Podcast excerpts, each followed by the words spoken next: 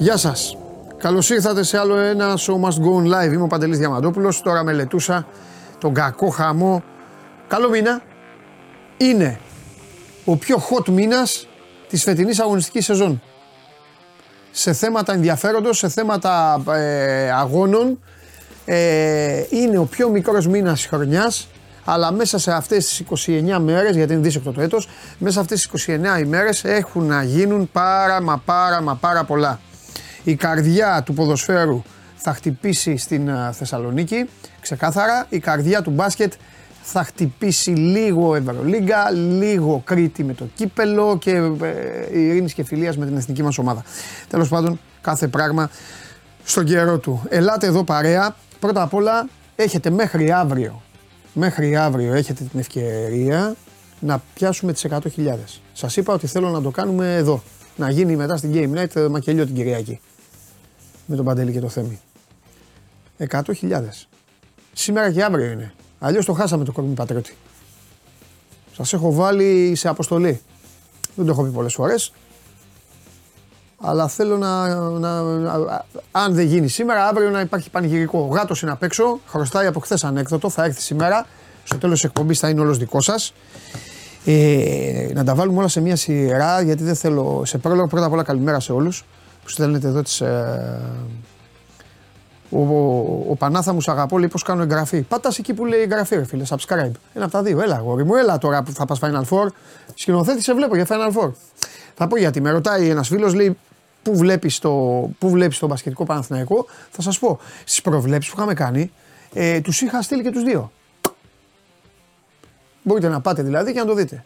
Αλλά ήταν προ, προ, προ Κέντρικναν, φοβερού και τρομερού. Τον οποίο χθες τον άφησα έξω στα τρίποντα. Χθες, παιδιά, πήγα με τις βολές του Μάικ Τζέιμς. Και δεν έχασα. Τον άφησα τον αν λίγο, βάζει ένα, κανένα. Πηγαίνει μέσα τώρα. Κάνει τα φλότερ του, κάνει τα jump shoot του, κάνει αυτά. Οδηγεί τον Παναθηναϊκό. Μαζί και με τους άλλους, βέβαια, Γκραντ και οι υπόλοιποι. Τρομερή. Τον Παναθηναϊκό τον βλέπω, παιδιά, πριν πλεονέκτημα έδρας και να έχει τον πρώτο και απόλυτο λόγο για να πέσει στο Final Four. Αυτή είναι η γνώμη μου αυτή τη στιγμή. Θα τα πούμε αργότερα, ε, αφού το παλικάρι σε λίγο θα εμφανιστεί. Να τα βάλουμε όμως όλα σε μία σειρά. Στέλνετε εδώ τώρα τα μηνυματάκια σας, στο Ray. Καλημέρα σε όλους. Έχω πολύ καιρό να πάω να τα πιάσω να, ένα, έναν, έναν ξεχωριστά. Μπορεί να το κάνω αύριο. Ε, Έγιναν αρκετά και χθες για να συζητήσουμε και για να τα πούμε. Την εκπομπή τη βλέπετε ολοζώντανη στο κανάλι του Σπορ είκοσι τέσσερα στο YouTube. Εκεί κολλάει και η εγγραφή. Θέλω ενημέρωση εγγραφών σήμερα. Θέλω εκατό ρε αύριο. Και σήμερα δηλαδή. Θέλω την κατοστάρα να την πιάσουμε εδώ. Δεν ξέρω τι θα κάνετε. Βάλτε τις γιαγιάδες σας. Εγώ εκατό ζητάω. Τα εκατό χιλιάδες εδώ. Στο σώμα γκουόν. Δεν πρέπει. Δεν το αξίζετε. Αφήστε με εμένα.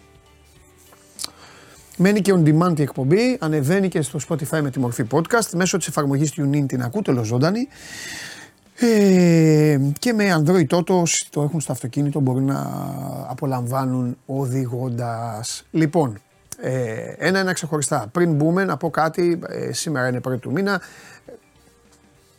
δεν πρέπει να ξεχνάμε, δεν είναι ευχάριστο, αλλά... Δεν πρέπει να ξεχνάμε. Ε, συμπληρώνονται δύο χρόνια από τον χαμό, από την δολοφονία του Άλκη Καμπανού στη Θεσσαλονίκη, έξω από το, από το κλεάν της Βικελίδης, ε, εκεί κοντά τέλος πάντων, ε, στο γήπεδο του Άρη. Ο Ηλίας Καλονάς ταξίδεψε στη Βέρεια, έκανε μία... Ε, πώς να τη χαρακτηρίσω τώρα για να είμαι σωστός, γιατί το όμορφη και αυτό δεν... Έκανε μία γλυκύτατη, αυτό. Έκανε μια γλυκύτατη συνέντευξη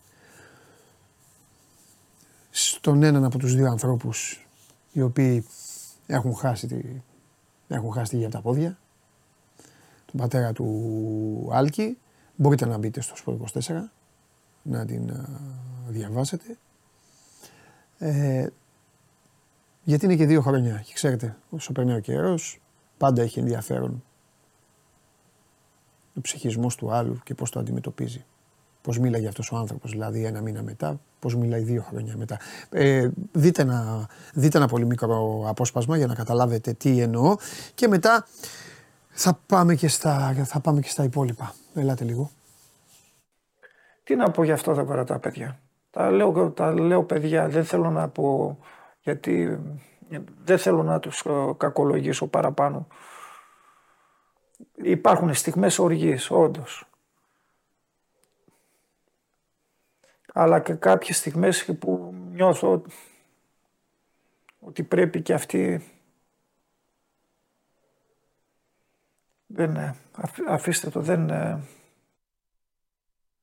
Λοιπόν, αυτό επέλεξε ο Μάνος Ναυροζίδης να, να βάλει. Ε, έχει, πει και, έχει πει και άλλα και πολλά ενδιαφέροντα, να τα δείτε. Ε, ο μπαμπάς του Άλκη. Ε, τι να πω, δεν θα πω συλληπιτήρια στον άνθρωπο και σύζυγό του. Αυτό είναι κάτι, τη συλληπιτήρια με τους ανθρώπους. Δύναμη μόνο να έχουν, να μπορούν να, να συζητάνε για το, για το παιδί τους και να το θυμούνται πάντα έτσι όπως το είχαν και το, και το μεγάλωσαν και το λάτρεψαν. Λοιπόν, πάμε σε αυτά τώρα, πάμε, η ζωή είναι πολύ σκληρή και συνεχίζεται και πάμε στα θέματά μας. Ε, να τα πάρουμε με τη σειρά. Ε, θρίαμβος, μιλάμε για θρίαμβο. Όταν μιλάμε για... Δηλαδή μιλάμε για θρίαμβο. Θρίαμβος Bet Factory. Ε, το τηλέφωνο μου, αλλά δεν σας βαριέμαι. Σας έχω πει να το κάνετε γιατί εγώ το ευχαριστιέμαι. Είναι τα πιο ωραία. Αυτά είναι τα μηνύματα που θέλω να βλέπω. Τώρα κάποια άλλα, καλά σε άλλα δεν απαντάω. Ε, πώς βλέπεις αυτή την ομάδα, ποιον θα πάρει αυτή για αυτά. Οι άνθρωποι καλά κάνουν και στέλνουνε, αλλά δεν, δεν, δεν, δεν εργάζομαι στο Instagram να, να λέω τη, τη δουλειά μου. Τα λέω εδώ άμα είναι. Αλλά τα μηνύματα αυτά που μου στέλνετε, τις επιτυχίες σας, τις αποτυχίες σας, όλα αυτά είναι υπέροχα. Ε, θριάμβευσε ο κόσμος και φυσικά ήταν πάλι, πάλι το, την Κυριακή, το, αυτά τα fan bet με τρελαίνουν εμένα γιατί τα έχω κυριολεκτικά, με αποθεώνω τώρα. Μπράβο σε μένα που είπε και ο Αραβάνης ε, στον εαυτό του. Λοιπόν, ε, το χάλασε ο Ρέτσος το ένα και χθες το ντουέτο Μλαντένοβιτς Τσιντότα πήγε, χάλασε το έπος του έξι εβδομήντα πέντε, αυτό το έπος Παναθηναϊκός στην παράταση. Θα παίρναγε ο Παναθηναϊκός. Δεν πιστεύω να έχετε άλλη, ε, άλλη εντύπωση τώρα. Μην μου το πείτε αυτό. Θα παίρναγε. Απλά δεν πήγε εκεί. Ευτυχώς που είναι fan bet, ευτυχώς που τα λέμε, τα ενημερώνουμε και αυτά. Και ο κόσμος επιλέγει συνήθως να μείνει αποστασιοποιημένος. Και γι' αυτό πάρα μα πάρα πολλοί πήγαν. Γιατί για να πήγαινε ο Παναθηναϊκός στην παράταση σημαίνει ότι θα κέρδιζε. Πήγαν πάρα πολλοί λοιπόν φίλοι στη νίκη του Παναθηναϊκού. Έβαλαν και τα υπόλοιπα. Έβαλαν το θρίαμβο στο νησί εκεί. Ε, τα πιάσαμε ό,τι δώσαμε. Ε, χώσανε και τα μπάσκετ του Σπύρου μέσα που τα έπιασε, τα έπιασε όλα. Και έτσι το Bet Factory συνεχίζει να οδηγεί το λαό του με μαθηματική ακρίβεια σε ωραία φαγητά, ωραία Σαββατοκύριακα, ωραία σούπερ μάρκετ, ωραία σουβλατζίδικα, ωραίες αγορές και όλα τα υπόλοιπα. Ο άλλος ο μπαγάστας ένας έχει πάρει PlayStation, άκου φίλε. Μου τα έστειλε από μένα. Μου λέει από, σε, από μένα καθαρά, με Αγγλίες και αυτά. PlayStation και τηλεόραση. Μπράβο ρε φίλε. Μπράβο. Ε, ελπίζω να συνεχίζουμε γιατί αυτά είναι και, ε, θέλει, και θέλει και τη ρέντα, αλλά είμαστε σε μήνες τώρα πατημένοι στον γκάζι. Λοιπόν, παιδιά, ο Παναθηναϊκός Πέρασε, πέρασε, αξίζει να, αξίζει να κάνουμε συζήτηση για το πώς πέρασε, για το αν άρεσε, για το αν δεν άρεσε. Υπάρχουν κλασικοί γκρινιάριδες, καλά ο σκηνοθέτης οργιάζει, τίποτα δεν του αρέσει. Ε, θα πω όμως κάτι, όχι για να μαλακώσω τον ποδοσφαιρικό θυμό ας πούμε των Παναθηναϊκών, αλλά θα πω ένα πράγμα. Ο Ατρόμητος έπαιξε όπως έπαιξε με τον Ολυμπιακό. Πάλι πίσω από την μπάλα, δύο γραμμές άμυνας, δύο αυτό. Δεν, ήταν καν, δεν είχε καν ο Ατρόμητος την, ε, τη σπιρτάδα που είχε στη Λεωφόρο. Ο Ατρόμητος κατέβηκε για να φάει το χρόνο. Μήπως βρει καμιά κόντρα. Ο Παναθηναϊκός, εντάξει, το είχε διαβάσει από τη Λεωφόρο, ήταν λίγο πιο, πιο στιβάρος. Λίγο πιο στιβάρος. Δεν είχε τελική, δεν ήταν καλός στην εκτέλεση ο Παναθηναϊκός. Έκανε όμως φάσεις στο δεύτερο ημίχρονο, πίεσε, πίεσε, έκανε τις επισκέψεις του. Είχε παίκτες σε καλή κατάσταση, παίκτες σε μη καλή κατάσταση. Τέλος πάντων, γίνεται αυτό. Δεν είχε, το, δεν είχε την τελική φάση. Έκανε τρομερή, τρομερή κίνηση ο Μλαντένοβιτς. Έπιασε πολύ γλυκιά την ψιλοκρέμα στη σέντρα. Ο φίλος μου Τσιντότας ήταν ε, ε, λίγο πιο έξω από το τέρμα. Τον κρέμασε και έτσι ήρθε η πρόκριση. Μια πρόκριση που δεν αποκλείεται να βάλει φωτιά στη Θεσσαλονίκη από την άποψη ότι ε, ίσως το παιχνίδι κυπέλου, το πρώτο μάτς να γίνει στην Τούμπα με κόσμο αλλά μέσα, μέσα στο ενδιάμεσο του ΠΑΟΚ ΑΕΚ, ΠΑΟΚ Ολυμπιακός, δηλαδή να υπάρχει και ένα ΠΑΟΚ Παναθηναϊκός κύπελλο. Γι' αυτό σας είπα πριν για την ε, Θεσσαλονίκη. Λοιπόν, ο άλλος θα βάλει και την, ε, και την, ε, και την πεθερά του εγγραφή. Ναι, ρε, ε, έλα, ρε, έλα, ρε, διακόσιοι πόσοι μείνανε. Κάντε το τώρα. Πέντε τόσες χιλιάδες, σας έχω ξαναζητήσει τίποτα. Κάντε το να ξεφύγω. Θα ξεφύγει η κατάσταση εδώ. Θα ξεφύγει. Θα γίνουν όργια. Ε, λοιπόν, θα πάρω live, πρώτα απ' όλα θα πάρω live, ας πω γιατί. Ο, εδώ είμαστε κάθε βράδυ στην Game Night με τον Παντελή και το Θέμη και το παλεύουν και λέει ο Παντελής έλα Θέμη πες, ο Θέμης βγάζει λόγο, έλα τις εκατό και αυτά. Τώρα να πιάσουμε σήμα τις εκατό θα τον πάρω τηλέφωνο Βλαχόπλο, τώρα κατευθείαν πάνω, θα του πω έλα, μπες και κοίτα. Θα γίνει show, θα γίνει χαμός, να χαρεί και αυτός. Ε, σας είπα για τον Παναθηναϊκό. Ε, δεν έχω να πω κάτι για, το, για την εικόνα του Πανετολικού Σόφι. Όσοι πάλι ήσασταν στο Bet Factory οικονομήσατε, με το που ξεκίνησε το match βγήκαμε κατευθείαν στο τέταρτο λεπτό του αγώνα, σας είπαμε φουλάρετε, παίξτε γκολ. Μάρτυρες είναι εδώ, όσοι ήταν στο Bet Factory μπορεί να το πούν.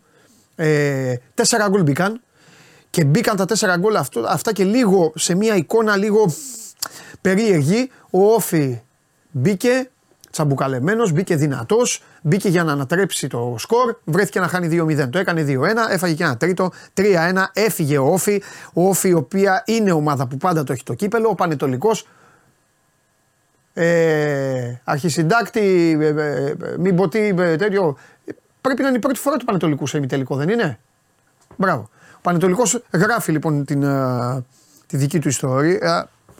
Πέρασε στον ημιτελικό, είναι πολύ χαρούμενοι, θα βρουν απέναντί τους τον α, Άρη και ολοκληρώθηκε χθες, για να σας δείξω και το δέντρο σε λίγα δευτερόλεπτα, ολοκληρώθηκε χθες τυπική διαδικασία. Αυτό το έχει γκολάκια για όλους που έχει πει εδώ ο Χωριανόπουλος. Καταλαβαίνετε ότι ισχύει για άλλη, για άλλη ομάδα, όπου προσέξτε τώρα, και έχει γκολάκια για όλους και έχει και γκολάκια από όλους. Από όλους. Μόνο, μόνο ο Ρασβάν δεν έχει βάλει γκολ. πέντε μηδέν, εντάξει, καταλαβαίνω, θα μου πείτε τυπική διαδικασία, ναι, ναι, ναι, αλλά ποιος ΠΑΟΚτζής δεν σκέφτηκε ότι ε, εντάξει, μην, μην, το, μην, μην κοιμηθούμε κιόλας αυτό το παιχνίδι. Μην το μην, το, μην χάσεις κιόλας, ένα μηδέν, μην οτιδήποτε. Και μπαίνει μέσα ο ΠΑΟΚ και ρίχνει ένα τάλιρο. Ε, ε, αδερφέ Λεωνίδα, αν σε λένε Λεωνίδα γιατί λες Λέο, γράφεις καλά με το παράκτημα έπαιζε. Μου κάνεις πολύ μεγάλη πάσα να σου, να σου πω το εξής. Έχω βαρεθεί τους Έλληνες, πραγματικά έχω βαρεθεί την κωμωδία των Ελλήνων να κολλάνε πάντα μια ομάδα σε μια μεγάλη ή δύο ομάδες και όταν παίζουν να λένε εντάξει έπαιζε με το παράκτημα. Αυτή είναι η δικαιολογία, για να σε φτιάξω τώρα, να σε κάνω πιο δυνατό, αυτή είναι η δικαιολογία του ανίκανου. Να προσπαθεί να μειώσει την επιτυχία του άλλου. Ο ικανός δεν ασχολείται με την επιτυχία του άλλου. Προσπαθεί να πετυχαίνει ο ίδιος και όταν βρει τον άλλο προσπαθεί να τον κερδίσει, να τον διαλύσει, να τον ισοπεδώσει. Ο ανίκανος, ο ανίκανος κάθεται ακίνητος και μειώνει, ηρωνεύεται. Έλα μωρέ με τον βλάκα, έλα μωρέ με τον άσχετο, έλα μωρέ με αυτόν, έλα μωρέ που του κάνουν χάρη, έλα μωρέ που του... Έτσι δεν είναι η ζωή μας. Έτσι δεν είναι η κακία, έτσι δεν είναι. Λένε σε έναν, προσέξτε, του λένε, καλά έμαθες, τον Μπάτροκλο, τον πήρε αυτή η εταιρεία και τον έκανε διευθυντή πωλήσεων. Ε, εντάξει μωρέ, ήξερε κάποιον. Σαφέστατα. Η πρώτη αντίδραση. Η πρώτη. Και όσο παλαιότερα, για να σας δίνω και πόντους, όσο παλαιότερα τόσο χειρότερα. Στόχος του Έλληνα η μείωση του, του συνανθρώπου του. Απόλυτος στόχος. Μιλάμε για απόλυτο στόχο τώρα. Αυτό δεν, δεν το συζητάμε. Απόλυτο στόχο. Κερδίζει μια ομάδα, όλοι έχουν παρακτήματα. Ρίχνει πεντάρες μια ομάδα, παρακτήματα. Λοιπόν, τι να κάνουμε τώρα. Άλλο, δεν θέλω να μου απολογείσαι. Εδώ θέλω, σε θέλω να είσαι στην παρέα, δεν θέλω να απολογείσαι, αλλά θέλω να σκέφτεσαι. Δεν θέλω Λεωνίδα, θέλω απλά να σκέφτεσαι. Μην είναι σωστό πράγμα αυτό. Έβαλε πέντε γκολ. Κωνσταντέλιας κατέβασε την μπάλα, γύρισε, έκανε. Και του λες τώρα παράκτημα, γιατί το παιδάκι. Γκολάρα έβαλε. Δεν υπάρχει λόγος. Πες, πω, πω, παίζει καλά ρε Λεωνίδα. Πε, πω, πω, μπαλάρα. Εντάξει, πέντε μηδέν, το Πανσεραϊκό. Δεν έχει να κάνει. Μπορεί δική σου ομάδα, που δεν ξέρω τι ομάδα είσαι, Ε, Λεωνάρδος, Λεωνάρδος, συγγνώμη. Ε, πού να ξέρω, εσύ φτες, λέω. Δηλαδή πας στον μπαράκι και λες γεια σου κοπελιά, λέω. Αλήθεια. Μεγάλη περιοχή ποτέ. Ποτέ. Τέσσερα δοκάρια ο Νούνιες. Και τέσσερα γκολ η ομάδα. Δηλαδή, αν τα δοκάρια του Νούνιες ήταν γκολ, θα είχαμε κερδίσει οκτώ ένα. οκτώ ένα. Λοιπόν. Ξέρω ότι το περιμένετε πολύ. Σας έχω φάει τώρα με τον πρόλογο. Ε, τι άλλο να πω. Ε, το, τον αδίκησα. Ξεκίνησα, αλλά δεν είπα. Ε, το περιποιήθηκε το... Έχω και τον Αυροζίδη εδώ, τον Παγίδα. Μιλάμε για τον Παγίδα σε, σε, παγίδα σε, σε ανθρώπινη μορφή. Λοιπόν, εβδομήντα εννιά εξήντα δύο, δεκαεπτά πόντους, εξήντα δύο πόντους έφαγε από το Μιλάνο ο Παναθηναϊκός. Έδειξε δηλαδή και, και αμυντική προσήλωση. Δεν θα πω όμως παραπάνω. Συμπαθάτε με, όπως δεν λέω ποτέ, είστε μάρτυρες καθημερινοί. Όπου εμπλέκεται αυτή η ομάδα το Μιλάνο. Ε, το έχω βαρεθεί, το βαρέθηκε η ψυχή μου το Μιλάνο. Το έχει βαρεθεί. Κάνει, ικανή για όλα είναι. Δεν προ... Τέλος πάντων, μην αρχίσω. Το, το θέμα είναι να σταθούμε στο. Να σταθούμε στον, στον Παναθηναϊκό. Ισχύουν όλα αυτά που, ε, που είπα για τον, ε, για τον Παναθηναϊκό. Έτσι τον βλέπω. Τον βλέπω να πορεύεται δηλαδή δυνατά, δυναμικά. Το Περιστέρι έκανε ένα πάρα πολύ δύσκολο ταξίδι. Έχασε είκοσι ένα πόντους, ογδόντα εννιά εξήντα οκτώ στην ε, Τενερίφη και μεγάλη νίκη η Κοσάρα Αριανάρα μες στην Ούλμ με, με Έλληνες στην ε, Γερμανία.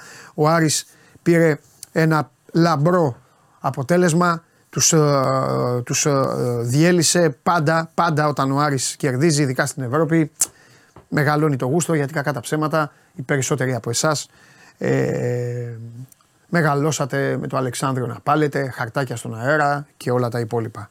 Όπως έχω πει πολλές φορές, μέχρι και την προηγούμενη γενιά, γιατί τώρα οι τελευταίοι δεν τα βλέπω, όχι και την προηγούμενη γενιά, έχω πει κάτι. Όταν το Αλεξάνδριο διαμαρτύρεται για σφύριγμα διαιτητή, έχει δίκιο το Αλεξάνδριο. Τόσο μπάσκετ ξέρουνε. Καλύτερο και από τους διαιτητές. Το μοναδικό γήπεδο. Τώρα είναι μια στιγμή πάρα πολύ σημαντική για την εκπομπή. Θέλω να με, να με ενημερώνετε για τις εγγραφές. Ε. Θέλω την κατοστάρα. Ταβάνι μέχρι αύριο σας δίνω. Άμα γίνει σήμερα, θα γίνει σήμερα αποθέωση. Βάλτε τους όλους. Δεν ξέρω πώς είστε μέσα. Έλα ρε, δυόμισι χιλιάδες είστε μέσα. Και ψάχνω εκατόν πενήντα άτομα. Τώρα πώς ψάχνω ρε, αξιντάκτη, η Παύλα, ε, αντι... α και ο σκηνοθέτης. Δεν μου λένε. Πώς ψάχνω. Καμιά διακόσια. Έλα ρε, διακόσια άτομα ρε. Κάντε ρε με ένα subscribe, ένα τέτοιο, να γίνει μακελιό. Δώσ' τον λίγο.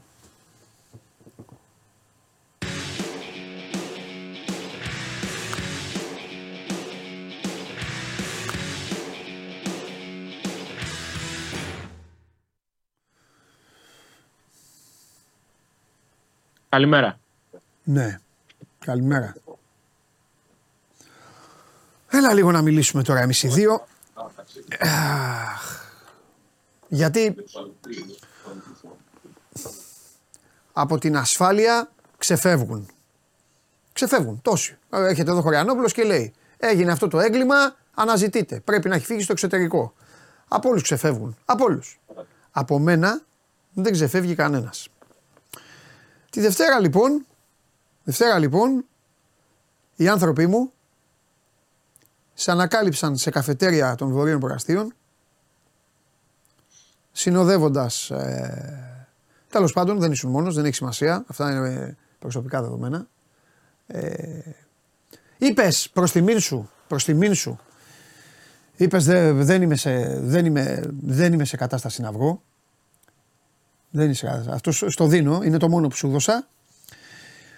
Αλλά το κατηγορητήριό σου είναι το εξής. Γιατί με κοροϊδεύες την, την Πέμπτη και την Παρασκευή. Να απαντήσω πρώτα στο αρχικό ζήτημα. Να απαντήσεις, θα απολογηθείς για όλα.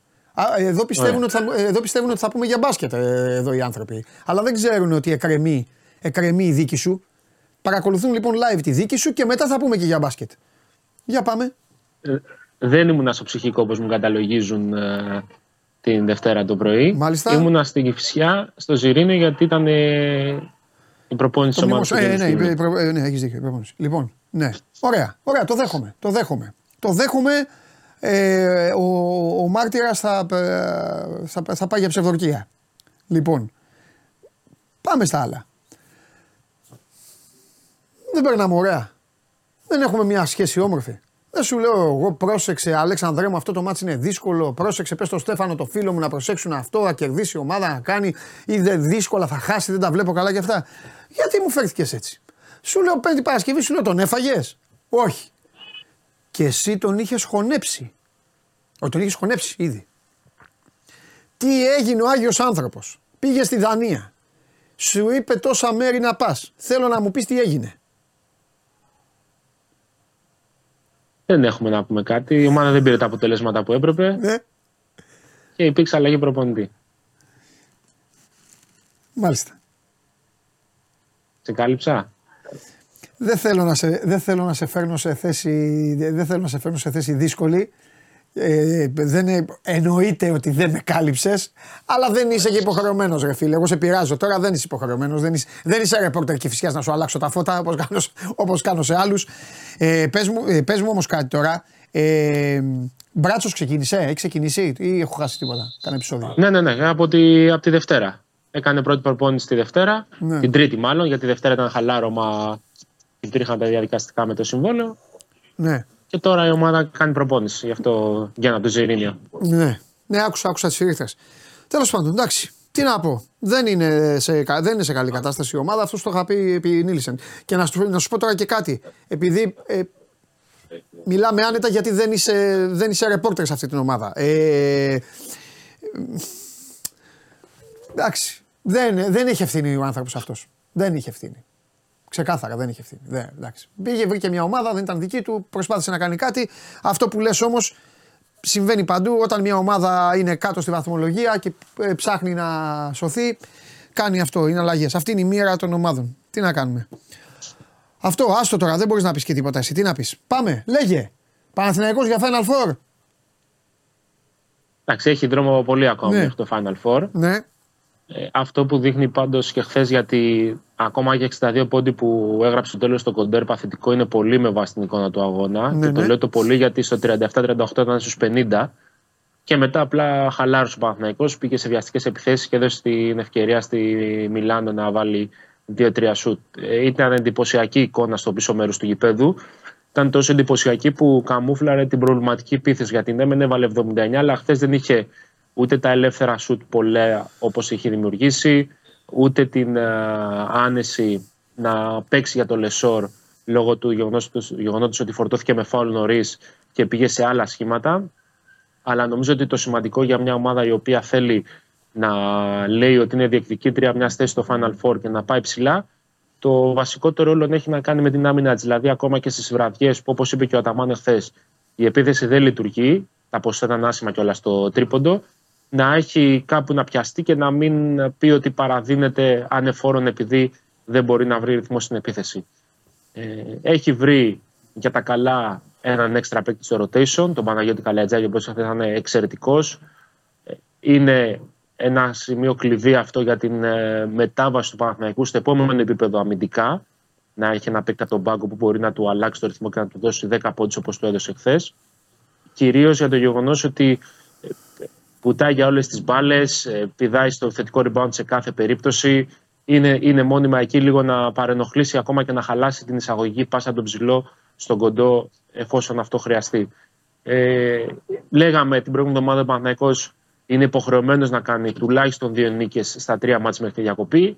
Πλέον είναι υποχρεωμένος να κάνει τουλάχιστον ακόμα μία. Και αν με ρωτάς αυτό που είχα πει και την προηγούμενη εβδομάδα, επιμένω. Ε, το μείζον δεν είναι να κερδίσει αύριο το βράδυ της Ζάλγκηρης, το μείζον να κερδίσει την Φενέρμπαχτσε την επόμενη εβδομάδα για να την έχει στο ένα ένα και να μην τον έχει η Φενέρ στο δύο μηδέν, γιατί αυτή τη στιγμή φαίνεται ότι η Φενέρ και ο Παναθηναϊκός είναι οι δύο ομάδες οι οποίες πιέζουν πιο πολύ από όλες την Βίρτους για να την πετάξουν εκτός τετράδας και να, ναι. την, να πάρουν αυτές το πλεονέκτημα. Ναι. Εγώ θέλω να σταθώ λίγο, ας, ε, να μείνω λίγο στον Καλαϊτζάκη, να πω το εξής. Ε, είναι ένα παράδειγμα ε, απάντησης στον εύκολο δρόμο της κλάψας. Της κλάψας που πιάνει φιλάθλους, πολλές φορές πιάνει παράγοντες, που σου λένε έλα μωρέ αφού έχω και αυτούς τους παίκτες τώρα τι, πάμε, τι, πάνε, τι πάει και μου παίρνει κι άλλους, ε, φι, ε, φιλάθλους είπα, ε, δημοσιογράφους εννοείται, που πάντα έχουν από κανένα δυο που τους γουστάρουν περισσότερο ή κανένα δυο που τους μιλάνε, οπότε κάτσε που μιλάει αυτός λίγο να τον φτιάξω. Όλα αυτά ε, είναι παράδειγμα γιατί κατά τη γνώμη μου ψιλοαδικήθηκε το καλοκαίρι που δεν ήταν μαζί μας στις Φιλιππίνες. Αυτή είναι η γνώμη μου, τέλος πάντων δεν έχει να κάνει τώρα, ο χρόνος δεν γυρνάει πίσω. Ε, νομίζω ότι ο Παναγιώτης θα μπορούσε να είναι στις Φιλιππίνες. Ε, ένα αυτό και το δεύτερο είναι ότι αποδεικνύει πως όσους παίκτες και να πάρει μια ομάδα, όταν ένας αθλητής μπορεί να βγάλει στο εκατό τοις εκατό αυτό που του ζητάει ο προπονητής, δεν υπάρχει ηλίθιος προπονητής στον κόσμο.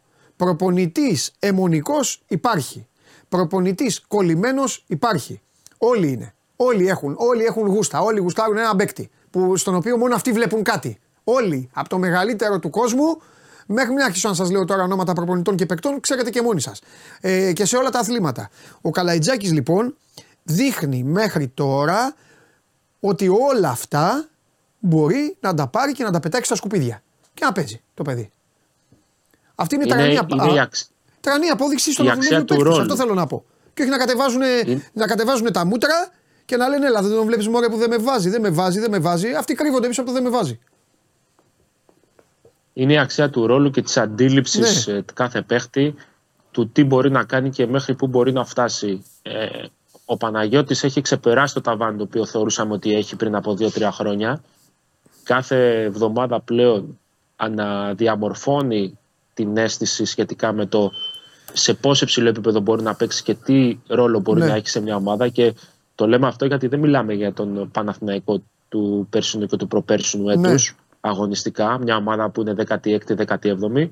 Μιλάμε για μια ομάδα που είναι εν δυνάμει στο Final Four ή τουλάχιστον διεκδικεί να αφαιρεθεί στο Final Four και έχει καταφέρει να αντιληφθεί τον ρόλο του και να τον διεκπεραιώσει στον απόλυτο βαθμό. Όπως αντίστοιχα και ο Κώστας Αντοκούπο, ο οποίος μετά από έτσι κάποια διάφορα περάσματα, θα έλεγα, από ναι. την Βιλερμπάν και τη Φενέρμπαχτσε, βρήκε στον Παναθηναϊκό την αίσθηση ότι μπορεί να είναι χρήσιμος και λειτουργικός ναι. ερχόμενος από τον πάγκο ναι. για να παίξει τα δέκα δώδεκα λεπτά. Και το γεγονός ότι έχει βγει στο rotation πιο μπροστά από τον Μπαλτσερόφσκι έχει να κάνει ξεκάθαρα με τη δική του δουλειά και με τη δική του ε, συμπεριφορά μέσα στο γήπεδο ναι, και έξω ναι. από αυτό. Ναι, ναι. Και ο Αταμάν, ε, καλά λέει εδώ ο φίλος μου Αποστόλης, δείχνει ότι δεν μασάει και τον αν θα πετάξει έξω, άμα χρειαστεί και οποιονδήποτε. Διαφωνώ λίγο με τον Μενέλαο που λέει: άμα δεν είχε τραυματιστεί ο Σλούκας και ο Ναν, ακόμα μπουκάλια θα μοίραζε στον πάγκο και θα χανόταν, λέει, σε κανένα μάτς πρωταθλήματος. Ψιλοδιαφωνώ, ψιλοδιαφωνώ γιατί δεν έχει δείξει, δεν τον έχει αντιμετωπίσει έτσι ο Αταμάν τον Καλαϊτζάκη. Ότι, ε, και επίσης δεν έχει σχέση ο Καλαϊτζάκης με τον Ναν και τον Σλούκα. Καμία σχέση. Ο Καλαϊτζάκης δίνει πίσω αυτά που ο Ναν με τον Σλούκα δεν μπορεί να δώσουν μαζί και οι δύο. Αν τους κολλήσει και τους κάνεις έναν άνθρωπο, δεν μπορεί να τα κάνουν αυτά που δίνει ο Καλαϊτζάκης. Δεν έχει, σημα... δεν έχει σημασία με ποιες συνθήκες βγει μπροστά. Σημασία έχει ότι όταν χρειάστηκε να είναι εκεί, ήταν εκεί. Δηλαδή, μην ξεχνάμε ότι και στο παιχνίδι, στο Περιστέρι, ήταν ο κορυφαίος της ανατροπής ναι. του Παναθηναϊκού, αλλάζοντας το ρυθμό. Ναι. Ποτέ δεν έχει σημασία γιατί λείπει ένας και βγαίνει άλλος μπροστά. Σημασία έχει όταν θα υπάρξει πρόβλημα ή ανάγκη ή θα του ζητηθεί να είναι εκεί για την ομάδα του. Βέβαια. Βέβαια. Μπορεί ένα μήνα να μην ξαναπαίξει που λέει ο λόγος ναι, ναι, ναι. και σε ένα μήνα να τον βάλει στα play-off και να είναι πάλι αυτός που πρέπει να είναι. Συμφωνώ. Αυτό μετράει για τον προπονητή. Συμφωνώ απόλυτα. Μπράβο στο παιδί. Μπράβο. Μπράβο στο παιδί. Δεν θα πω μπράβο στο δάσκαλο γιατί αυτή είναι, αυτή είναι η ζωή του. Αυτό το, αυτά τα θέλει. Θα κάνει αυτά τα γλυκά. Δε, δε, πώς να σας πω τώρα, να το πω να το καταλάβουν οι Παναθηναϊκοί. Ο Αταμάν δεν έχει σχέση με το Φατίχ Τερίμ. Καμία. Δεν κάνει, δεν κάνει τρέλες. Σε εισαγωγικά. Δεν κάνει τέτοια. Αλλά ο Αταμάν δεν κολώνει. Άμα δεν του κάνεις τη δουλειά μέσα στο μάτς και δει ότι πάει να το κάνει σόπα, σε βάλει έξω, θα βάλει άλλον μέσα. Και άμα του κάνει τη δουλειά ο άλλος, δεν τον, δεν τον ξεχνάει ποτέ. Αυτό να το έχετε πάντα στο μυαλό σας. Τέλος πάντων, κοίτα, είναι μια ομάδα η οποία συνεχίζει να, να μας δικαιώνει στα περιφορμαρίσματος και ανεβαίνει τη σκάλα σταθερά, όσο υπάρχει υγεία πάντα, πάνω από όλα αυτό είναι το σημαντικό. Ε, είναι μια ομάδα που κατ' εμέ δεν το συζητάω, είναι ομάδα στην Εξάδα, έχει τελειώσει αυτό. Ε, και τώρα θα αρχίσουμε σιγά σιγά να συζητάμε για το πλεονέκτημα. Α δούμε λίγο. Η Βίρτους έχει πάρει τον κατήφορο. Ε, η Μονακό. Κοιτάξτε. Για την Έλα. Εξάδα νομίζω θα ξεκαθαρίσει ναι. πολύ περισσότερο μετά το πέρας της επόμενης εβδομάδας. Ναι. Για να δούμε πού θα είναι η Μονακό, η Παρτίζαν, η οποία είναι πολύ χαμηλά αυτή τη στιγμή, είναι στο όριο της δεκάδας. Ναι. Ε, και η Μακάμπη, γιατί ο Παναθηναϊκός θέλει όσο γίνεται η Μακάμπη να απομακρύνεται για να μπει σε σενάρια πολλαπλών ισοβαθμιών. Ναι. Γιατί τον έχει δύο μηδέν. Μόνο και μόνο γι' αυτό. Αν ο Παναθηναϊκός κάνει το δύο στα δύο με Ζάλγιρις και Φενέρμπαχτσε, τότε ναι, την άλλη εβδομάδα, την άλλη Παρασκευή, ε, θα τα λέμε. Ο Παναθηναϊκός πλέον το πρόγραμμα που κοιτάει έχει να κάνει μόνο με το πλεονέκτημα έδρας, με τίποτα άλλο. Σωστό. Σωστό. Πολύ σωστό αυτό που λες. Και θα του δώσει και μία, μία ευχάριστη διάθεση να περάσει και, να περάσει και το κύπελλο και να περάσει και τη διακοπή. Γιατί η διακοπή δεν είναι μικρή, να το πούμε αυτό. Η διακοπή είναι είκοσι μέρες γιατί έχει και τα παράθυρα η εθνική μας ομάδα. Όσον αφορά επίσης τον Κώστα και τον Παναγιώτη Καλαϊτζάκη, ναι. να, τον Αντοκούμπο εννοώ και ναι, τον ναι, Καλαϊτζάκη, ναι, ναι, ναι, ναι.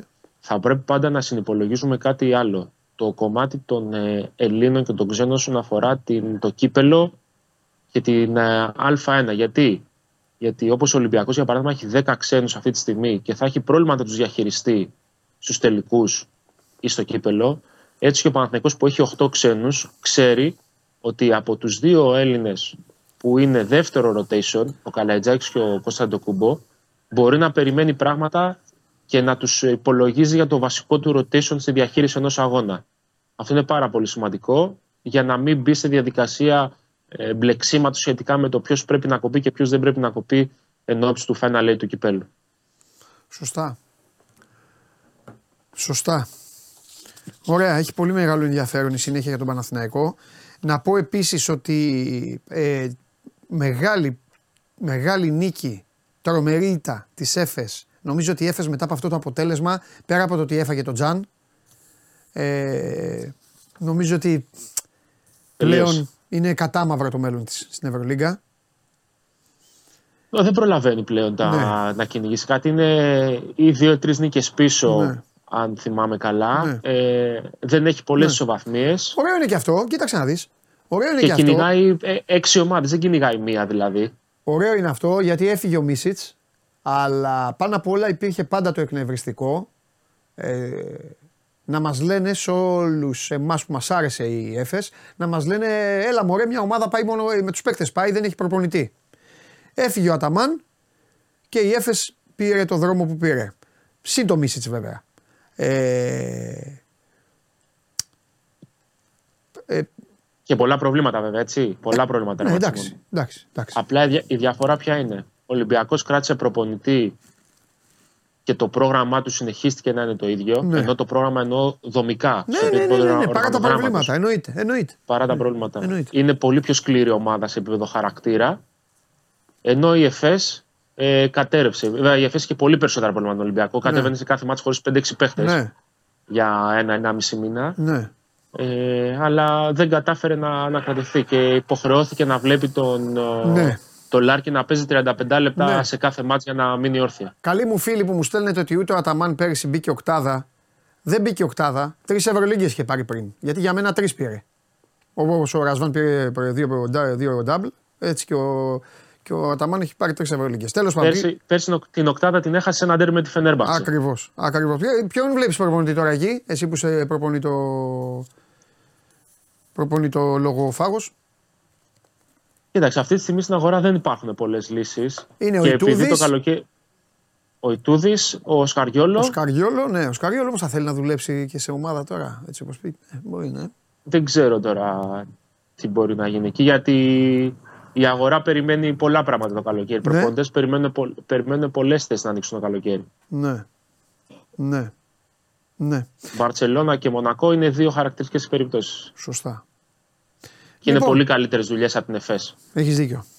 Ε, σπουδαία νίκη και με όμορφο μπάσκετ η Μονακό με την Παρτίζαν. Είχαν κόσμο οι Σέρβοι. Άντεξαν εκεί στο πρώτο ημίχρονο. Ε, στο πρω... Άντεξαν για δώδεκα λεπτά δεκατρία. Όσο ο Πάντερ τα έβαζε όλα.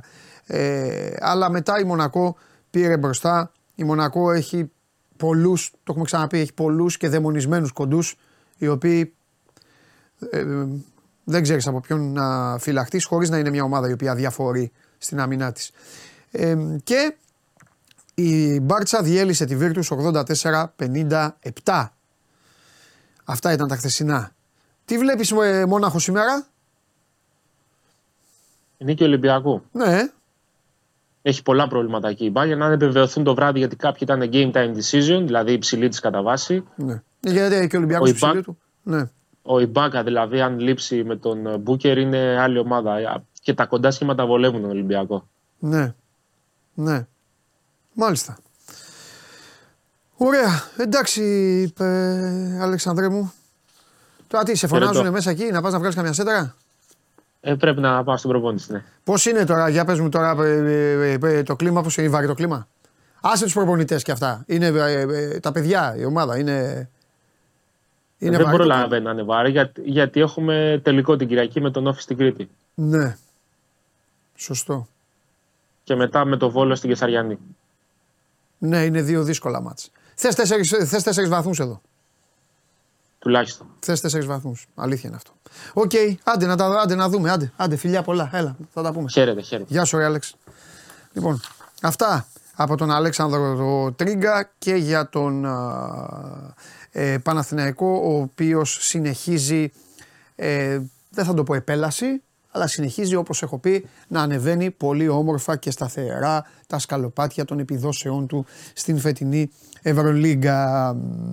Υπάρχει το μάτς με τη Φενέρ, αν καταφέρει να το πάρει αυτό το μάτς, δύσκολο παιχνίδι, αν καταφέρει να το πάρει αυτό το παιχνίδι, ε, εγώ θα, θα ρισκάρω να πω ότι είναι τετράδα.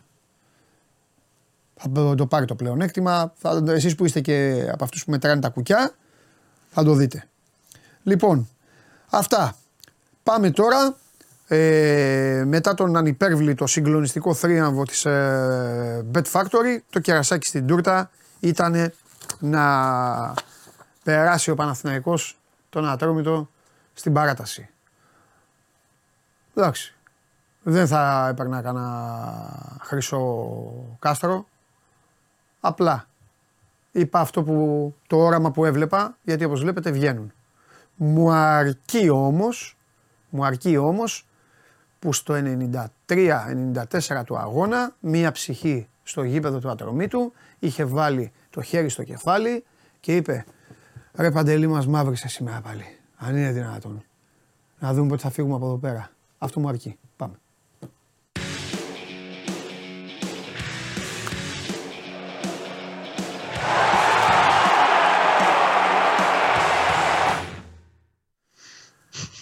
Έτσι, με το φάντασμά μου θα πηγαίνεις. Θα είμαι από πάνω. Είσαι σαδιστής μεγάλος. Θα παίρναγε, ρε. Δεν είχαν καμία σχέση δύο ομάδες. Είναι η δεύτερη το... φορά που ο Ατρόμητος με έβγαλε από τα ρούχα μου. Που είπα Κάτσα, δηλαδή θα... μία με τον Ολυμπιακό και μία χθες. Λέω, ρε Ατρόμητε, μη μας βασανίζεις. Άστο, φά, φά το, βάλ το μόνος σου να ησυχάσουμε. Αφού δεν θες να παίξεις. Συγγνώμη κάτι... τώρα Ατρόμητε, αλλά έτσι είναι. Έτσι είναι. Η εικόνα του αγώνα ήταν και να έχει τελειώσει και την πρόκληση του Παναθηναϊκού από νωρίς. Ε, ναι, εντάξει. Από τα αρχή δεύτερου μηχρόνου. Ωστόσο, εφόσον δεν μπαίνει μέσα η Ρουφιάνα. Σωστό. Πας παράταση, αρχίζει βγαίνει περισσότερη κούραση, ναι. Και μετά δεν θέλει πολύ για να πάει πεναλτί. Και, να, και κερδίζει η καναπίτσα την Μπαρσελόνα στα πεναλτί. Καλά, εννοείται. Χωρίς να θέλω να πω καναπίτσα τον Ατρόμητο. Δεν θα αποκλειόταν. Και θα, θα το πω πάλι, θα Α, το πω πάλι okay. Γιατί πρέπει να μιλάμε για τις άλλες ομάδες. Για, για αυτή την εμφάνιση με τις χα, χαζομάρες του Παναθηναϊκού στη Λεωφόρο. Δεν ναι. δικαιολογείσαι να πας στο γήπεδό σου να, να έχεις αυτή την εικόνα. Παίξε λίγο. Κράτα λίγο την μπάλα. Ο προπονητής βέβαια αυτός αυτό θέλει. Αλλά δεν ξέρω, κάτι παθαίνουν οι παίκτες του Ατρομήτου μόνοι τους. Αυτοί που βάλλονται. Δεν ξέρω, δεν ξέρω. Ας πάμε. Δεν έχει σημασία. Συνολικά το ζευγάρι και στη Λεωφόρο, επειδή είχε πολύ παραγωγικό παιχνίδι Παναθηναϊκός, ναι. ήταν συγκλονιστικά άστοχος. Και έτσι όπως πήγε και το χθεσινό μάτς, θα ήταν δηλαδή, τι να πω, πε, με, πολύ παράδοξο να μην περνούσε ο Παναθηναϊκός. Ναι. Το ουσιαστικό για μένα έχει, και το έγραψα κιόλας χθες, ο Παναθηναϊκός έχει κερδίσει. Έχει πάρει την πρόκριση ναι, την το βράδυ, από το απόγευμα της Τρίτης. Ναι, ναι, έλα λίγο αυτό. Για λέ, κάτω λίγο, γιατί εντάξει, όλος ο κόσμος δεν τα, δεν, δεν τα προλαβαίνει ότι... όλα. Για πες. Τι έγινε στο το ραντεβού δηλαδή. Προ... Το είχε προαναγγείλει ότι θα μιλήσουν στα αποδυτήρια. Ναι. Και έγινε μια μεγάλη κουβέντα την Τρίτη απόγευμα. Και το είχαμε πει και από την εκπομπή ότι θα γινόταν τέλος πάντων μια εσωτερική συζήτηση από αυτές που πρέπει να γίνονται. Και ξαναλέω, δεν υπήρχε κάποια κρίση για να πεις ότι κάνουμε τώρα ένα του Noah's Better ή αυτές τις ε, ε, περίφημες βεγγέρες να λέτε να τα βρούμε, τι πρόβλημα έχουμε κτλ.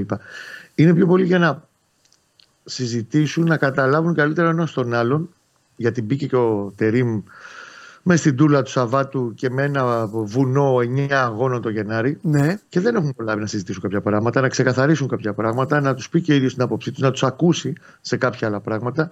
Σαφώς ένας προπονητής που είναι ο εγω, όχι ο εγωισμός του, αλλά γενικά το, το σταριλίκι του είναι εκεί. Αλλά και είναι και λίγο αγύρι στο κεφάλι σε κάποια πράγματα, αλλά και ο ίδιος νομίζω ότι και το έδειξε στο πώς διαχειρίστηκε το μάτς. Όλο αυτό το πρόβλημα που είχε ως τώρα ο Παναθηναϊκός και τέλος πάντων μεγάλωσε την τελευταία εβδομάδα, ήταν, είχε να κάνει κυρίως με τη διαχείριση. Χθες η διαχείριση σε όλο το κομμάτι και πριν το μάτς και κατά τη διάρκεια του αγώνα ήταν πολύ καλύτερη. Ναι. Είτε αφορά παίχτες είτε στο ψυχολογικό κομμάτι. Ο Παναθηναϊκός ήταν έτοιμος για να περάσει. Ναι, ναι. Είναι και στο κήπεδο έτοιμος για να περάσει. Ναι, ναι, ναι. Αλήθεια. Και έτοιμος, αν εξαιρέσεις το πρώτο είκοσι λεπτό που είναι μουδιασμένος, έχει αρχίσει και βγαίνει λίγο άγχος μέχρι να βρει πατήματα, να δει πώς θα πάρει να παίξει και ο Ατρόμητος. Να μην βγω και στο εντελώς μπροστά, να πιέσω και είμαι μπόσικα πίσω. Ήταν πιο προστατευμένη η ομάδα και στα μετόπισθεν με τον Ρουμπέν στο έξι. Ε, είχε και τον Τζέρι που είναι παίκτης που είναι σκύλι του πολέμου, κυνηγάει παντού. Ήταν μαζεμένος και προσεκτικός, δεν έτρωγε φάσεις και δεν του έχει κάνει φάσεις όλο το μάτσο ο Ατρόμητος. Mm. Ασχέτως αν έχει επιλέξει και ο Ήλιτς ένα μοντέλο και ένα μοτίβο παιχνιδιού, όλοι πίσω από την μπάλα.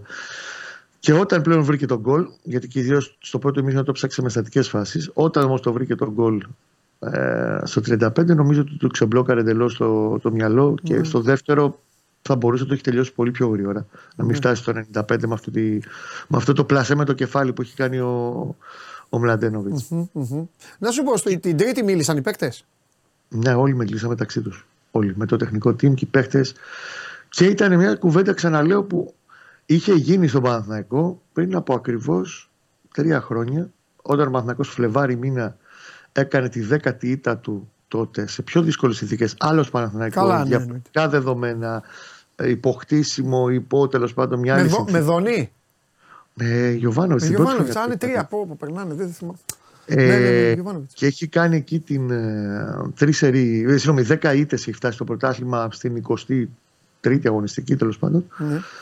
Και εκεί έγινε μια μεγάλη κουβέντα αντίστοιχα στα αποδυτήρια. Εντάξει, αυτό ήταν σε πιο προχωρημένη φάση σεζόν με τον ίδιο προπονητή. Αλλά από τέτοιες συζητήσεις, εγώ είμαι πάντα υπέρ αυτών των καταστάσεων. Ε, δεν υπάρχει περίπτωση να μην βγει, ε, δεν θα πω συσπηρωμένη, αλλά πολύ πιο γεμάτη η ομάδα στο να λυθούν αρκετά πράγματα εσωτερικά. Ναι. Και από τότε ο Παναθηναϊκός, όταν έγινε αυτή η κουβέντα μετά την ήττα του Πανετολικού το ένα μηδέν, έκανε ένα σερί που ξανά χάσει την Τούμπα όταν κατέβασε τα δεύτερα πριν το τελικό του κυπέλου. Ναι. Δεν ξανά χάσει παιχνίδι. Είναι σημαντικό, είναι καλό για την ψυχολογία του όπως ήρθε, γιατί ήταν πιστική, κυριαρχική εμφάνιση. Οκ, okay, με έναν Ατρόμητο πίσω έπαιξε όλος πίσω την μπάλα, αλλά δεν θέλει πολύ να, να πάθει ζημιά ανεπανόρθωτη. Συνεχίζει, έχει άλλα δύο μεγάλα ραντεβού μπροστά του με τον ΠΑΟΚ. δεκατέσσερα και είκοσι δύο μάλλον πάνε τα παιχνίδια. δεκατέσσερα στην Τούμπα και είκοσι δύο η Ρεβάν στη Λεωφόρο. Νομίζω μέσα, αν όχι αύριο, στις αρχές της επόμενης εβδομάδας θα το οριστικοποιήσει και η, και η ΕΠΟ από τη στιγμή που υπάρχουν τα δύο ζευγάρια του κυπέλου. Έχει μπροστά τον ντέρμπι το Ολυμπιακό. Μετά από αυτό το μάτσο, και είναι και το μάτσο, τα μάτσο του κυπέλου, αλλά ομαλοποιείται λίγο και το πρόγραμμά του. Αυτό το, το μπούκομα όλων των αγώνων, το ένα πίσω απ' τ' άλλο, τα πολύ δύσκολα μάτς, τα πολύ απαιτητικά μάτς, λίγο κάπως εξομαλύνεται η κατάσταση και έχει τώρα μια ευκαιρία να το δουλέψει λίγο πιο καλά. Για τον Ολυμπιακό επίσης έχει κάνει. Έχει πάει ακόμα και στη διαχείριση του rotation στις επιλογές, γιατί έχει τις μετρήσεις στα χέρια του από την Τρίτη ότι ο Μαντσίνη, ah, yeah, ο Αράο που παίζουν ασταμάτητα. Ο Μαντσίνη, θυμάσαι, σου έλεγα χθες ότι είναι με μπουκάλες οξυγόνου. Yeah. Το παιδί, εντάξει, κυριολεκτούμε, αλλά και να καταλάβουμε ότι πόσο καταπονημένος ήταν. Yeah. Και ο Αράο έκρινε ότι έπρεπε να την πάρει αυτή την ανάσα. Ε, εννοείται. Ε, ο Αϊτόρ έμεινε έξω. Πώς σου φάνηκαν το ντουέτο πίσω? Αυτή τη φορά καλύτερα. Ήταν λίγο πιο προσεκτική. Τους είχε κάνει καλό Ατρόμητος. Ναι, πιο προσεκτική στο ότι δεν δίνουμε πολλά πράγματα στο ξέφωτο, αλλά και τους προστάτευσε και ο Τερίμ καλύτερα. Έχοντας εκεί τον Ρουμπέν και τον Τζένι μπροστά τους. Και η επιστροφή του Παλάσιος ακόμα στις πτέρυγες. Ναι. Ότι αριστερά ξέρεις πάντα. Κώστα, να σου πω όμως κάτι. Ο... Δεν, μου, δεν μου άρεσε πολύ. Αντιθέτως, μου άρεσε, απίστε... μου άρεσε πάρα πολύ ο Μπερνάρ. Ο Παλάσιος δεν πάταγε καλά το παιδί. Δεν ξέρω. Τη δουλειά του όμως και στα τουμπλαρίσματα του τα έκανε πολύ καλά.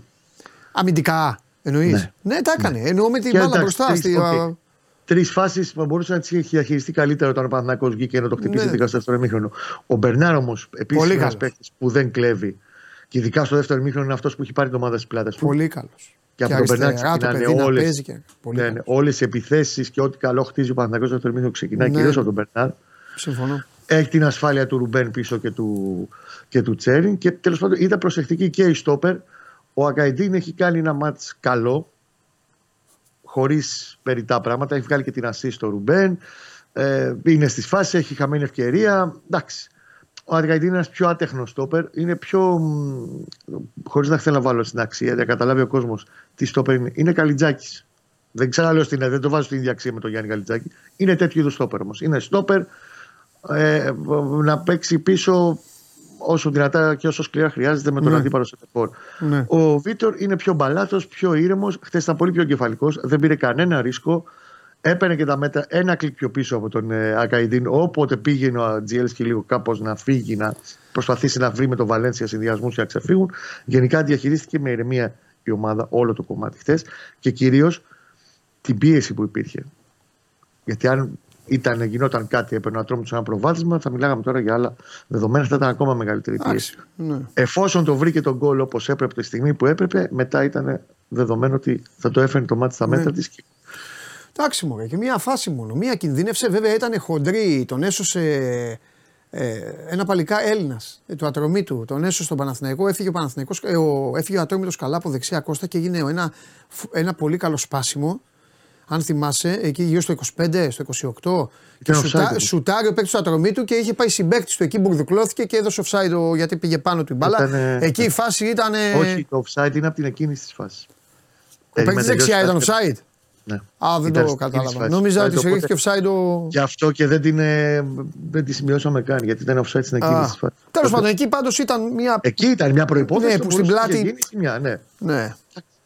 Θα τις φάει και αυτές. Το θέμα είναι να τις ελαχιστοποιήσει όσο μπορεί. Ναι, ναι, ναι. Και τώρα πολύ για ένα διαφορετικό μάτς με τον Ολυμπιακό. Ναι. Ξαναλέω ότι είναι σημαντικό. Πώς πάει ο Φώτης? Αύριο θα ξέρουμε. Να σου πω σε μεγάλο βαθμό να, να τον βλέπω. Και αυτή την προπόνηση για να είναι δεκαδάτος, ούτε εγώ το βλέπω, να σου πω την αλήθεια. Να δούμε αν θα είναι στην αποστολή και αν χρειάζεται να είναι στην αποστολή για να μην ρισκάρει περισσότερο. Σωστό, γιατί ναι, γι' αυτό δεν έχει τώρα. Με το ΠΑΟΚ τώρα μην έχει επιπλέον ε, ταλαιπωρίες και καταστάσεις. Ναι. Πάντως για τις μετρήσεις που σου έλεγα και ο ε, Μαντσίνη και ο Αράο χρειάζονταν αυτή την ανάσα ναι. και το διαχειρίστηκε το υπόλοιπο υλικό του για να μην φανεί καμία απουσία σε αυτό το κομμάτι ναι. και ακόμα και ο Αϊτόρ ο οποίος στην Τούμπα δεν ήταν καλά ε, ο Τερίμ δεν σημαίνει ότι τον είχε εκτός αποστολής γιατί δεν του κάνει δεν το ένα και οι δικές του μετρήσεις δεν ήταν καλά ναι. και να πάρει και αυτός γιατί πήρε και αυτός μαζεμένα μάτς απότομα το τελευταίο διάστημα και χρειαζόταν ναι. να γίνει μια διαχείριση. Διαφορετικό μάτς στην Κυριακή, πολύ σημαντικό. Αν ο Παναθηναϊκός νικήσει τον Ολυμπιακό, έχει ένα πολύ πιο στρωμένο πρόγραμμα μπροστά του την ώρα που οι υπόλοιποι θα αρχίσουν να τρώγονται και μεταξύ τους να τρώνε τα μουστάκια τους. ΠΑΟΚ, Ολυμπιακός, ΑΕΚ έχουν τα δικά τους και έχει μια ευκαιρία μετά να το φέρει σε πολύ μεγαλύτερη ισορροπία το κομμάτι ναι. της βαθμολογίας όταν φτάσει η διαδικασία των play-off. Βέβαια. Έχοντας ενδιάμεση ναι. και τα μάτς του Κύπελλου. Ε... Δεν, δεν, δεν, δεν μου άρεσε να ψάχνουμε πάντα γκρίνιες και ειδικά όταν mm. μια ομάδα έχει πετύχει το σκοπό της. Αλλά θα το πω γιατί ήμουνα εδώ δηλαδή. Κάναμε το Bet Factory και μου στείλε ο Ντενής στην εντεκάδα και μου ξένησε. Το μόνο δηλαδή που με στενοχώρησε ε, ήταν, ήταν. Ε?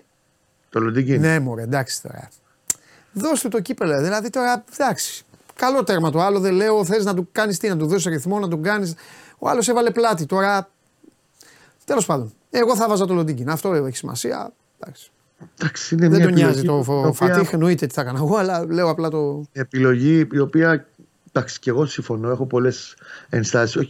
Κυρίως γιατί όταν είσαι σε ένα μεταβατικό στάδιο, ναι. ψάχνεις πάντα να έχεις κάποιους πυλώνες. Ναι. Δηλαδή ο Λοντίνγκιν σε αυτό το μεταβατικό ναι. στάδιο θα μπορούσε να ήταν ένας βασικός πυλώνας της ομάδος για να γίνει πιο ομαλά η μετάβαση και να αρχίσει να περνάει ο Τερίμ τα δικά του πράγματα ναι. στο παιχνίδι του Παναθηναϊκού.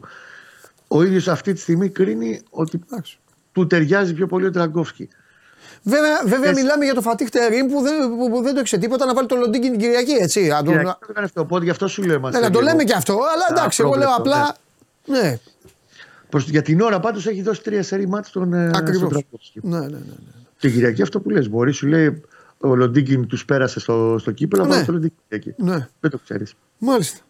Αυτό είναι πάντα θα έχει ναι. το, το πρόβλεπτο. Βαριέμαι που βαριέμαι απίστευτα τόσα χρόνια να τους βλέπω στον μπάσκετ να παίζουν συνέχεια. Πάνε να το ακουμπήσουν τώρα, πάει φέτος πάνε να το κάνουν και στο ποδόσφαιρο. Τέλος πάντων. Την μπάλα με το Ολυμπιακό έξι μάτς. Κομμάτια να γίνει. Και με τον ΠΑΟΚ έξι μάτς. Ναι, ναι, ναι, σωστά, σωστά. Ωραία, Κώστα μου, αύριο. Αύριο θα τα πούμε. Αύριο με υγεία. Θα τα πούμε για το μάτς με τον Ολυμπιακό. Φιλιά, Κώστα. Καλή δουλειά. Καλά, καλή γεια σου, Κώστα. Αυτά, παιδιά, για τον, για τον Παναθηναϊκό. Ε, και εντάξει, για το Σέκεφελ τα έχει πει ο Κώστας, δεν του είπα τίποτα. Ε, φαίνεται ότι ο προπονητής αυτή τη στιγμή έχει άλλους ε, μπροστά για τη θέση των ο, ο στόπερ. Ε, δεν σας έχω δείξει, ε, για να προχωρήσουμε λίγο, να την τρέξουμε λίγο την εκπομπή, δεν σας έχω δείξει τρι, ο, το δέντρο. Α, δεν σας είπα στον πρόλογο και το, και το άλλο. Να μου πείτε, σιγά να μας το πει στον πρόλογο, γιατί σιγά την είδηση. Τέλος πάντων, δύο παίκτες ο Ολυμπιακός χθες το βράδυ. Δύο. Τα είχαμε πει αυτό. Ο Ολυμπιακός ούτως ή άλλως, όταν έχει μεταγραφές, ανέκαθεν έδινε και δίνει, δίνει πόνο. Τώρα το τι μπορούν να του δώσουν οι παίκτες αυτοί, πόσο, έξι στόπερ, ε, θα τα πούμε σε βάθος εκπομπής.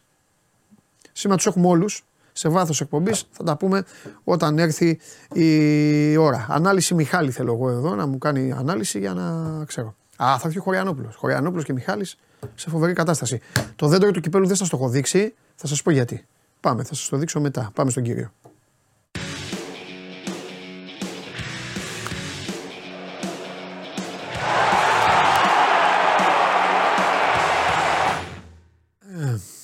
Λοιπόν, χαίρετε. Τώρα θα το δείξετε το δέντρο του κυπέλου. Σωστό. Για τον Δημήτρη το Χαλιάπα. Για τον Δημήτρη, το... Για τον Δημήτρη το Χαλιάπα. Το δέντρο εδώ. Πρώτη φορά στην ιστορία του ο Πανετολικός ημιτελικό απέναντι σε μια ομάδα που όταν παίζουν βάζουν γκολ και οι δύο, βάζουν και πολλά γκολ. Ε... Φέτος μάλιστα είχε γίνει το φοβερό, έγινε το φοβερό. Ο, ο Άρης πήγε στο Αγρίνιο στο ενδιάμεσο των αναμετρήσεών του με την ΑΕΚ για το κύπελλο και όλοι τον είχαν τελειωμένο και έβαλε ένα τετράμπαλο, τετράμπαλο καλά δεν θυμάμαι. Ναι, ναι, μηδέν τέσσερα. Λοιπόν, Ντόρκια λοιπόν εκεί και τώρα δεν έχεις... είναι καλό αυτό. Δεν είναι καλό. Εντάξει, πρώτο γιατί μάτσο... σκέφτονται αυτοί μηδέν τέσσερα στο, ναι.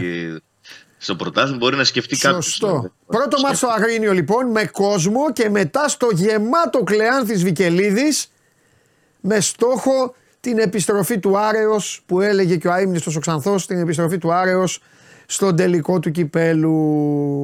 Μετά από δεκατέσσερα χρόνια. Μετά από δεκατέσσερα χρόνια. Ακριβώς. Και υπάρχουν και πιθανότητες να, να είναι ο ίδιος αντίπαλος. Βέβαια. Ναι, ναι. Για λέγε πώς είναι, πώς είναι η ομάδα.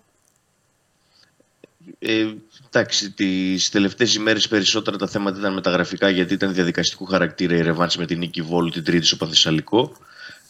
Χτες τελείωσε ε, και η μεταγραφική περίοδος του Ιανουαρίου με τον Άρη να κλείνει ε, το Γενάρη παίρνοντας τελικά τον πολυποθητό Σεντερφόρ που έψαχνε τόσο καιρό και δεν είχε από το καλοκαίρι και είχε αφήσει μόνο του των ε, Μωρών. Οπότε ο Καρίμαν Σαριφάρντι ήταν το πρόσωπο των τελευταίων ωρών στο στρατόπεδο του Άρη, από τη στιγμή που ο Ιρανός ε, έγινε και επίσημα παίκτης του Άρη. Ε, βέβαια, να πούμε ότι δεν βρίσκεται στην Ελλάδα, γιατί είναι με την εθνική της χώρας του στο Ιράν. Βέβαια. Με την εθνική του Ιράν, παίζει στο ασιατικό κύπελλο. Ναι, ναι. Χθες ε, το Ιράν απέκλεισε στα πέναλτι τη Συρία του Έκτορ Ραούλ Κούπερ. Πολύ δύσκολη πρόκριση. Και ήταν απόλυτο φαβορί το Ιράν απέναντι σε μια ομάδα που έγραψε ιστορία. Κλαίγανε όταν πέρασαν, δηλαδή φαντάσου τι θα κάνανε αν είχαν περάσει και στα πέναλτι. Αλλά νομίζω ναι, ότι την υποθύμησαν. Θα... Πιστεύω ότι οι Σύριοι εκτελώντας τα πέναλτι το έκαναν εικόνα, καταλαβες, ότι τι και εκεί, και εκεί τα χάσαν όλα. Ήταν δύσκολο. Ο Ανσαριφάρντ έπαιξε ναι. Χθες τριάντα πέντε λεπτά, έπαιξε την παράταση ουσιαστικά. Ε, σκόραρε και... το πρώτο πέναλτι της ομάδας στη διαδικασία των πέναλτι, ε, στερείται των ε, δυνατοτήτων του και της παρουσίας του ο Άρης για τις επόμενες ημέρες. Αυτό είναι κακό για τον Άρη, το ότι πέρασε το Ιράν, γιατί θα τον ήθελε τον Ανσαριφάρντ όσο πιο ε, γρήγορα γίνεται στη Θεσσαλονίκη για να ενσωματωθεί με την υπόλοιπη ομάδα, αλλά οκ. Okay. Ε, μεθαύριο παίζει με την Ιαπωνία στα προημιτελικά το Ιράν, να δούμε μέχρι πού θα πάει και πόσο θα αργήσει να έρθει ο Ανσαριφάρντ στη Θεσσαλονίκη, γιατί για τις δεκατέσσερις ε, του μήνα πηγαίνει ο πρώτος ημιτελικός σύμφωνα με τα νεότερα ρεπορτάζ, ε, μάλλον θα γίνουν με κόσμο yes. και οι δύο ημιτελικοί ε, του Κυπέλλου, οπότε πάει για δεκατέσσερα και είκοσι δύο Φλεβάρι ε, τα παιχνίδια. Μέχρι τις δεκατέσσερις, εντάξει, έχει τελειώσει η υποχρέωση του Ιράν, θα έρθει και ο Ινσαριφάρ στην Ελλάδα για να ενσωματωθεί με την αποστολή του Άρη, αλλά το γεγονός ότι άλλαξαν και οι ημερομηνίες ε, ή θα αλλάξουν τέλος πάντων οι ημερομηνίες του Κυπέλλου ε, δίνουν και μια ευελιξία και μια μεγαλύτερη χαλαρότητα, ας πούμε, και στον Άκη Μάτζιο και στους ποδοσφαιριστές να έχουν στο νου τους ότι θα μπορέσουν να ξεκουραστούν και την επόμενη εβδομάδα και θα μπορέσουν να χρησιμοποιήσει και ο Μάτζιος τους βασικούς ποδοσφαιριστές το Σάββατο ε, στο παιχνίδι με τον Πανσεραϊκό στις Σέρες. Ε, δύσκολο μάτς, εκτός έδρας παιχνίδι. Θα επιστρέψουν όλοι αυτοί που δεν έπαιξαν με την ε, νίκη Βόλου. Πάντως, σίγουρα το κλίμα στον Άρη είναι ε, πολύ καλύτερο σε σχέση με αυτό που ήταν πριν ε, ένα-ενάμιση μήνα, γιατί και τέσσερις ποδοσφαιριστές πήρε το Γενάρη, αν και αργά τους πήρε. Να δούμε πώς θα βοηθήσουν. Ήδη ναι. δύο έχουν βοηθήσει στα λεπτά που έπαιξαν, ο Ρόζου και ο Φετφατζίδης εννοώ. Ο Μπένετ και ο Ανσαριφάρ δεν έχουν μπει ακόμη, θα τους δούμε τις επόμενες μέρες. Αλλά το γεγονός ότι είναι στα ημιτελικά απέναντι στον Πανετολικό, θα παίξει ε, το δεύτερο παιχνίδι με κόσμος ο Κλεάνης Βικελίδης, ε, κερδίζει και στο πρωτάθλημα εύκολα ή δύσκολα, έχει μια ήττα με τον, από τον Ολυμπιακό, αλλά οκ. Okay. Ε, μέχρι εκεί είναι σε καλύτερο φεγγάρι από ό,τι ήταν πριν ε, λίγο καιρό, και αυτό είναι το θετικό σίγουρα για τον Άρη. Να δούμε και αν θα κινηθεί να πάρει κάποιον ακόμη ποδοσφαιριστή ε, την επόμενη εβδομάδα, γιατί μπορεί να πάρει μέχρι τις εφτά Φεβρουαρίου και ελεύθερο ποδοσφαιριστή. Είναι, έχει ανοίξει η αγορά με τους ελεύθερους, μειωμένες είναι οι πιθανότητες. Αν πάει, θα πάει για ένα αριστερό μπακ όμως. Μάλιστα. Ωραία. Εντάξει, δεν θέλω να σε βασανίσω περισσότερο. Ε, Όχι, δεν θα με βασανίσεις. Μόνο μία ερώτηση. Θέλω να σου κάνω μόνο μία ερώτηση. Μου είχες πει ότι το φούτερ θα το βάζεις κάθε φορά που θα έχει αγώνα Όχι, η ομάδα ρε. για το κύπελλο, μέχρι να κατακτήσει το κύπελλο. Περίμενε, περίμενε. Έχεις άγχος για το απόψινό μάτς? Περίμενε να σου πω. Α. Είχα βάλει μια μαύρη ζακέτα United τη μέρα του κυπέλλου. Συμφωνώ, και είπα εκείνο θα βάζω όταν εγώ, παίζει. Αυτά, αυτά είναι ιερά, σου έχω πει να τα βάζεις. Ναι. Οπότε σήμερα τι σκέφτηκα? Θα αυτό, βάλω μια είσαι άλλη, κάτι... άλλη, άλλη, μπλούζα. άλλη μπλούζα είναι αυτή, δεν είναι αυτή που είχα βάλει. Α, δεν τότε. είναι η ίδια, εντάξει, εντάξει, εντάξει. Δεν είναι η ίδια, οπότε σκέφτηκα σήμερα που παίζει United αυτό λέω. με τη Wolves. Θα βάλω αυτήν, μπας και έρθει η Γούρη και αυτή και κερδίσουμε επιτέλους και δεν αρρωστήσουμε το Σωστός. βράδυ, γιατί καλά θα αρρωστήσουμε, αλλά τέλος πάντων. Σωστό και αυτό. Έτσι, να δούμε πόσο θα αρρωστήσουμε. Έτσι όπως είναι η ομάδα φέτος, σωστό, κερδίζει, χάνει, το, τον πυρετό τον ανεβάζει.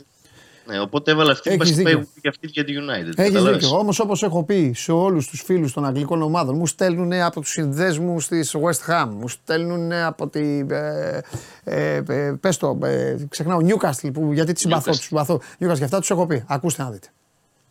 Θα κλείνετε τα μάτια όποια ομάδα και αν υποστηρίζετε στην Αγγλία.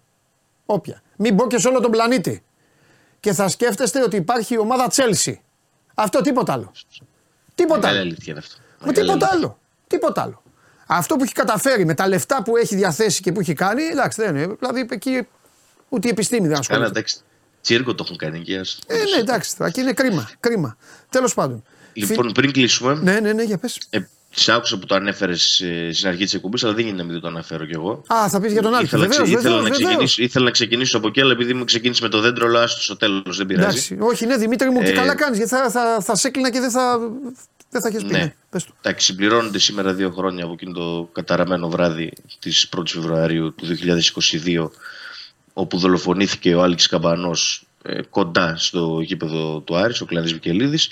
Ε, έχουν προγραμματιστεί μια σειρά από εκδηλώσεις σήμερα από τον ερασιτέχνη Άρη και από, το, από τη δομή στο όνομα του Άλκη, για να τιμήσουν τη μνήμη τους. Στις έντεκα τελέστηκε τρισάγιος στο σημείο της δολοφονίας του. Ήταν σύσσωμος ο Άρης εκεί, το ποδοσφαιρικό τμήμα της ομάδας, ο Άκης Μάντιος και όλοι οι ποδοσφαιριστές. Θα ήταν και το μπασκετικό τμήμα, αλλά προφανώς δεν ήταν, γιατί χτες το βράδυ έπαιζε στη Γερμανία και δεν είναι στη χώρα.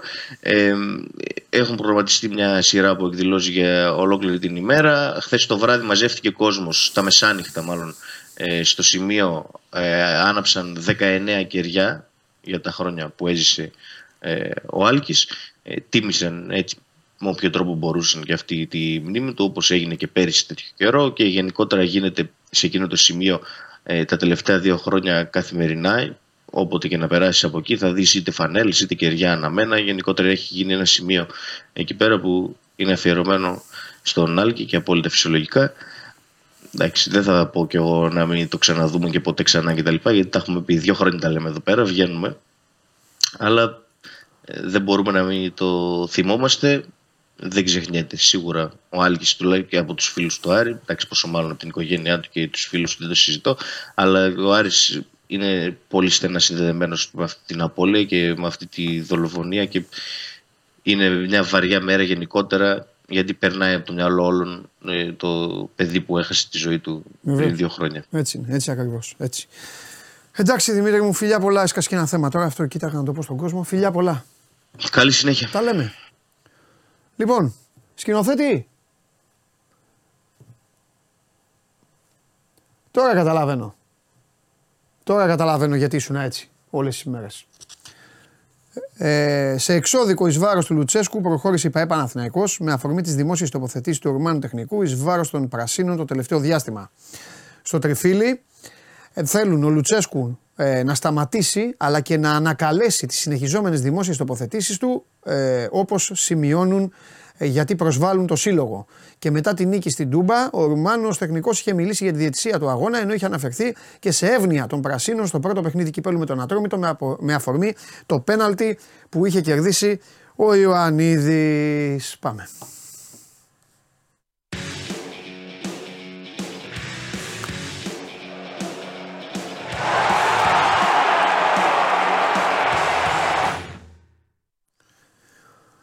Καλά θα πάει αυτό. Καλά σε κούρεψε χθες η ομάδα. Σε έφτιαξε άλλη μια πεντάρα. Τε, πέντε. Και τέσσερα στο προηγούμενο, εννιά.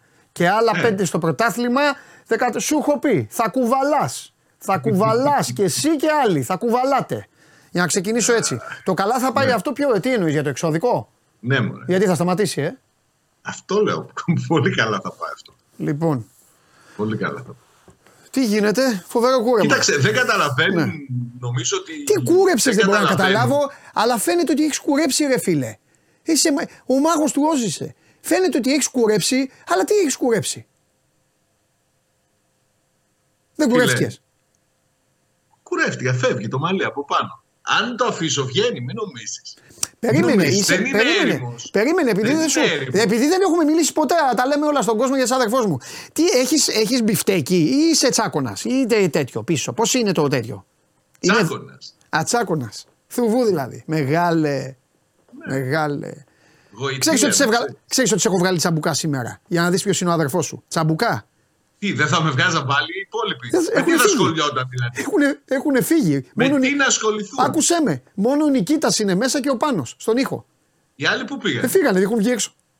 Ναι, ωραία. Ναι, μου, είπα, μου είπαν αν τον βγάλεις, εμείς ναι. μου λέει δε, και να γίνει οτιδήποτε και αυτά δεν έχουμε καμία ευθύνη. Και τους λέω εντάξει, φύγει. Μη στεναχωριέσαι. Μα δεν ενδιαφέρει καθόλου. Πες το λαό, πες το λαό να, να, κάνουν, να πιάσουμε τις εκατό χιλιάδες εγγραφές τώρα, τώρα, σήμερα, αύριο. Πες το λαό, κάνε ένα διάγγελμα για το λαό. Κάνε να κάνουμε τις εγγραφές για να, να, να γλεντήσω εδώ κόσμο να, να γίνει μακελιό και την Κυριακή. Σιγά σιγά, με τη σειρά θα γίνουν. Πόσους θέλω, εκατόν είκοσι πέντε Να σου πω, εκατόν είκοσι πέντε παοκτζίδες δεν υπάρχουν ρε φίλε. Σοβαρά μιλάς. εκατόν είκοσι πέντε ρε φίλε δεν υπάρχουνε. Στα Μουδανιά, στη Μηχανιώνα, έχεις κάπου στη Νεάπολη, κάπου οπουδήποτε, με Συμβρία, κάτι, οπουδήποτε. Στις Σέρες. Πες όπου θες, στις Σέρες. Έχει πέσει η ζαλάδα το Λιουντάρ, δεν σε βλέπω καλά. Η τρι... ε, Λιουντάρ, Μασκότε, εσύ, Πάμπλο Γκαρσία και όλοι αυτοί, άστο. Με το σάκο του Άγιου Βασίλη κυκλοφορείται. Ο κύριος εχθές ο Πάμπλο είπε, λέει, ναι. υπάρχει μεγάλη διαφορά στο δυναμικό των ομάδων. Ναι. Κοίταξε, ναι, εντάξει, και υπάρχει. Ο Γκαρσία να σου πω, μερικές φορές... Βλέπει αυτά τα, τα, τα παιδιά τα οποία αυτός θα έχει μεγαλώσει. Δηλαδή σε αυτή τη ζωγραφιά του, του Κωνσταντέλια εχθές δεν είπε ρε παιδί μου πω, πω αυτό το παιδί το είχα μαζί μου. Ναι, εννοείται. Εντάξει, εντάξει. Ήταν καταιγιστικός για μια ακόμη φορά ο ΠΑΟΚ. Βέβαια έχει πολύ μεγάλο ενδιαφέρον νομίζω να, να δούμε πώς διαμορφώνεται το πρόγραμμα από εδώ και πέρα για τον ΠΑΟΚ. Γιατί... Όλοι στεκόμαστε και είναι και λογικό και, και αναμενόμενο στο γεγονός ότι ο ΠΑΟΚ θα έχει να δώσει τέσσερα πολύ μεγάλα ντέρμπι. Ναι, έρχεται όμως, έρχεται. Τι να κάνω ρε παιδιά, δεν ζούσα όλες τις δεκαετίες. Θα την πω τώρα κι ας είναι και μπαρούφα. Έρχεται μ, η μεγαλύτερη εβδομάδα στην ιστορία του ΠΑΟΚ. Είναι τώρα θα μου, μπορεί να μου πεις...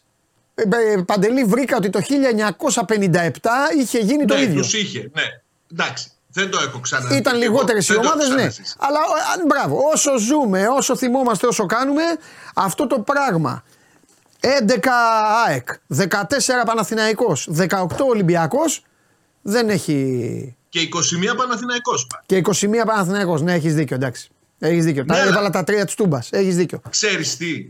Είναι και συνεχιζόμενο έτσι. Γιατί αμέσως μετά από το, το, το δεύτερο παιχνίδι με τον Παναθηναϊκό στη Λεωφόρο θα κλείσει την κανονική περίοδο με τρία εκτός έδρας παιχνίδια.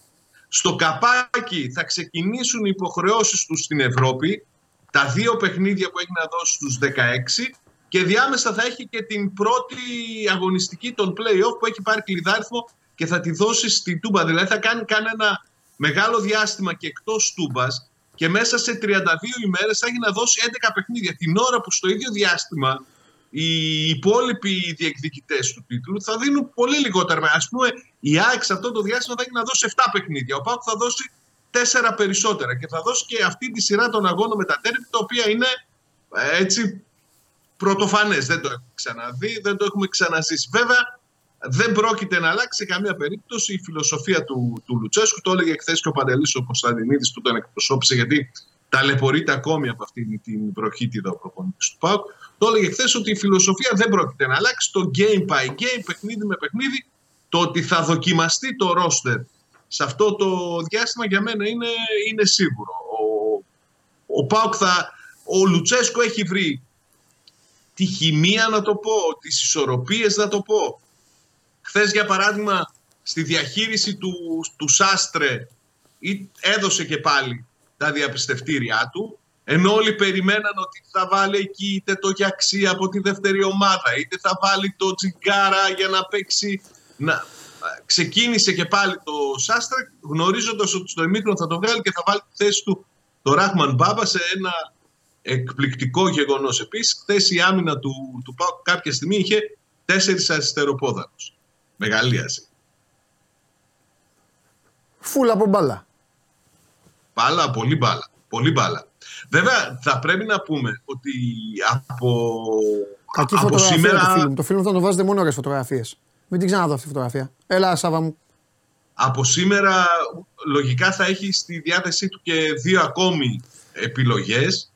Και ο Γιόνι Ότο που δεν μπήκε στην αποστολή θα είναι στη διάθεσή τους προπονήσεις. Ενδεχόμενα θα πάει στο Περιστέρι για το παιχνίδι με τον Ατρόμητο, αλλά και ο Σαμάτα επέστρεψε, ναι. Ήταν σε πρόγραμμα αποφόρτισης, δεν πήρε χρόνο στο, στο χθεσινό παιχνίδι. Νομίζω και καλώς δεν πήρε, ναι. Γιατί α, είδαμε για ακόμη μια φορά τον Τζίμα. Αυτό το παιδί όποτε ξεκινάει βασικός φέτος σκοράρει και αφήνει μεγάλη παρακαταθήκη νομίζω για το μέλλον, πολύ μεγάλες προσδοκίες. Και φυσικά οποιοδήποτε τώρα θα, θα μπαίνει θα, και όταν επιστρέψει και ο Εκόμ θα είναι σημαντική προσθήκη. Έστειλας Παοκτζής, Νέσμπερκ, Μιχαηλίδης, Ράφα, πολλά κιλά μπάλα. Καλά, ο, δίκιο έχει, ο, δίκιο έχει, ο, ο Νέσμπερκ, κοίταξε. Δεν μπορώ, δεν μπορώ, δεν μπορώ, δεν μπορώ, το έχω πει, μη λες καν το όνομα, δεν μπορώ. Ναι, αλλά έδειξε, έδωσε την ευκαιρία στο Ζίβκο Ζίβκοβιτς. Πιστεύω ότι επίτηδες, πιστεύω ότι επίτηδες στον ΠΑΟΚ και, και μπράβο τους, πιστεύω ότι επίτηδες του έχουν δώσει το τρία. Επίτηδες. Πιστεύω ότι επίτηδες. Ναι, αλλά είδες ο Ζίβκοβιτς, ο τερματοφύλακας. Άφωνο με άφησε. Τέλος πάντων. Εντάξει, είναι, καλό, είναι καλό παιδί ο Ζίβκοβιτς. Είναι καλό παιδί, εντάξει, είναι καλό παιδί ο Ζίβκοβιτς. Έβαλε και τον Ταλιχμανίδη πρώτη φορά φέτος. Ναι. Δηλαδή είδαμε καινούργια πράγματα, ναι. Σε ένα παιχνίδι χωρίς μεγάλο ενδιαφέρον. Όποιοι πήγαν, ναι. Όποιοι το είδαν δηλαδή χόρτασαν, χόρτασαν είδαν πράγματα. Είδαν, ναι. Είδαν τον Ζίβκοβιτς να βάζει γκολ. είκοσι ένας πλέον οι σκόρερ με τον Αντρέ Ρικάρντο που βέβαια στάθηκε άτυχος, έχει τραυματισμό. Ναι. Δύο δεν έχουν σκοράρει στην πραγματικότητα, ναι. Από τους ενεργούς ποδοσφαιριστές. Ναι. Ο Μιχαηλίδης και ο Εκόμ. Όλοι οι άλλοι ένα γκολ το έχουν πετύχει. Ναι.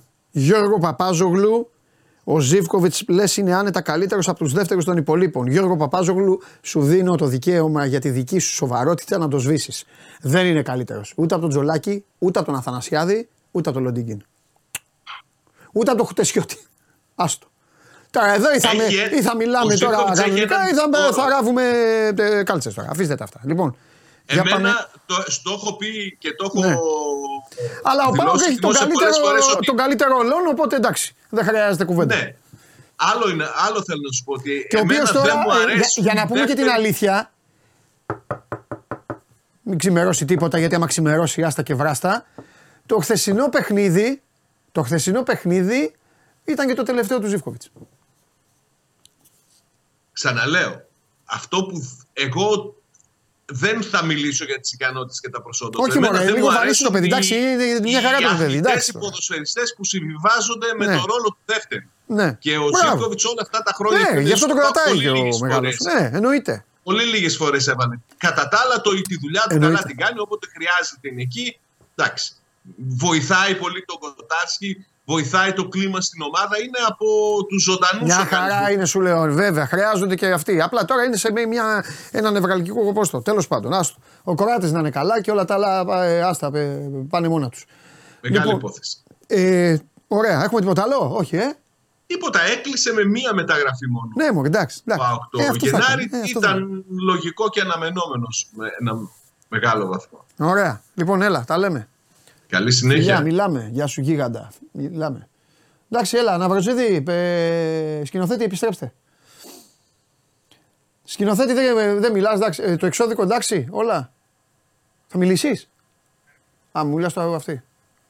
Να, να το μεταφέρω αυτό που μου είπες. Μου είπε να σας πω ότι τα καλύτερα έρχονται. Αυτό μου είπε. Πάμε.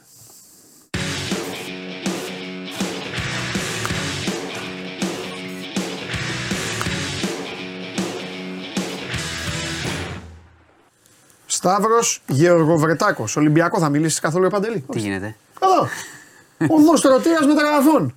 Πού είσαι ρε Μάνο? Ξέρω εγώ, μπερδευτεί. Μάνο, άμα σήμερα δηλαδή επιτρέπονταν μεταγραφές, θα παίρνεις κι άλλους δύο. Έχαμε. Εντάξει, αναμενόμενο όπως ήταν τώρα αυτό. Οκ, εντάξει. Και εκεί, ο Ολυμπιακός τον είσαι, φίλε, καλά κάνει. Κάτσε, έτσι δεν μάθαμε αυτήν την ομάδα, έτσι δεν είναι αυτή η ομάδα πάντα. Αλλά είχε και μια βάση λίγο να καταλάβουμε λίγο τι γίνεται. Ξέρω εγώ. Τι έπαθες? Τίποτα, θα δούμε. Πήρε, να το δω στο γήπεδο. Πήρε δύο ποδοσφαιριστές. Τι να πω. Τον έναν τον αγόρασε κανονικά. Mm-hmm. Το παιδί είναι στόπερ βέβαια. Δηλαδή, ενώ το βέβαια πάει στο ότι είναι έξι, αλλά για να τον πάρει αγορα... αγορασμένος σημαίνει ότι. Yeah. Και ο άλλος είναι δανεικός. Τρία χρόνια πάλευε να τον πάρει. Ναι, εντάξει. Όχι, είναι καλός παίκτης ο άλλος. Δεν είπα, δεν, δεν είπα εγώ κάτι. Εγώ οφείλω να λέω αυτά που δεν είναι. Δεν είπα για τους παίκτες κάτι. Κάποιον που δεν ξέρω, δεν τον ξέρω. Για το αγγλάκι, το στόπερ σου είπα. Τώρα, αν μου ναι, πεις το... πολύ... ναι, αν μου πεις κάποιον άλλο που. Ποιο να σου πω τώρα. Τον Γκάρμο. Που λέει ο Χρυστοφιδέλης ότι λένε όλοι ότι είναι πολύ καλός. Ότι είναι καλός και αυτά. Δεν το έχω δει το παιδί. Εντάξει. Μα και εγώ, λέω, μα τώρα, και δεν εγώ, μα και εγώ δεν, λέω, δεν λέω κάτι. Ναι. Δεν λέω κάτι. Απλά ναι. λέω να τους δούμε. Να το δούμε. Βασικά, όχι να τους δούμε τους ε, παίχτες. Ναι. Να δούμε τι θα βγει από αυτό στο γήπεδο και πόσος χρόνος υπάρχει. Ναι. Εγώ ότι επί της διαδικασίας έχω πάντα μια αμφιβολία. Ναι. Ότι έρχονται, ποιο, ποιο είναι το αγωνιστικό πλάνο κτλ. Αυτό είναι το, το ζήτημα. Μάλιστα.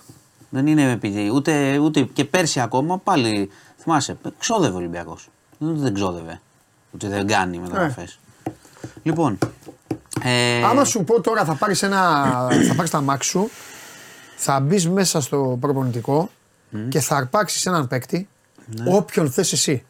Θα τον αρπάξεις, θα τον βάλεις μέσα στο αυτοκίνητο και θα τον πας στο αεροδρόμιο.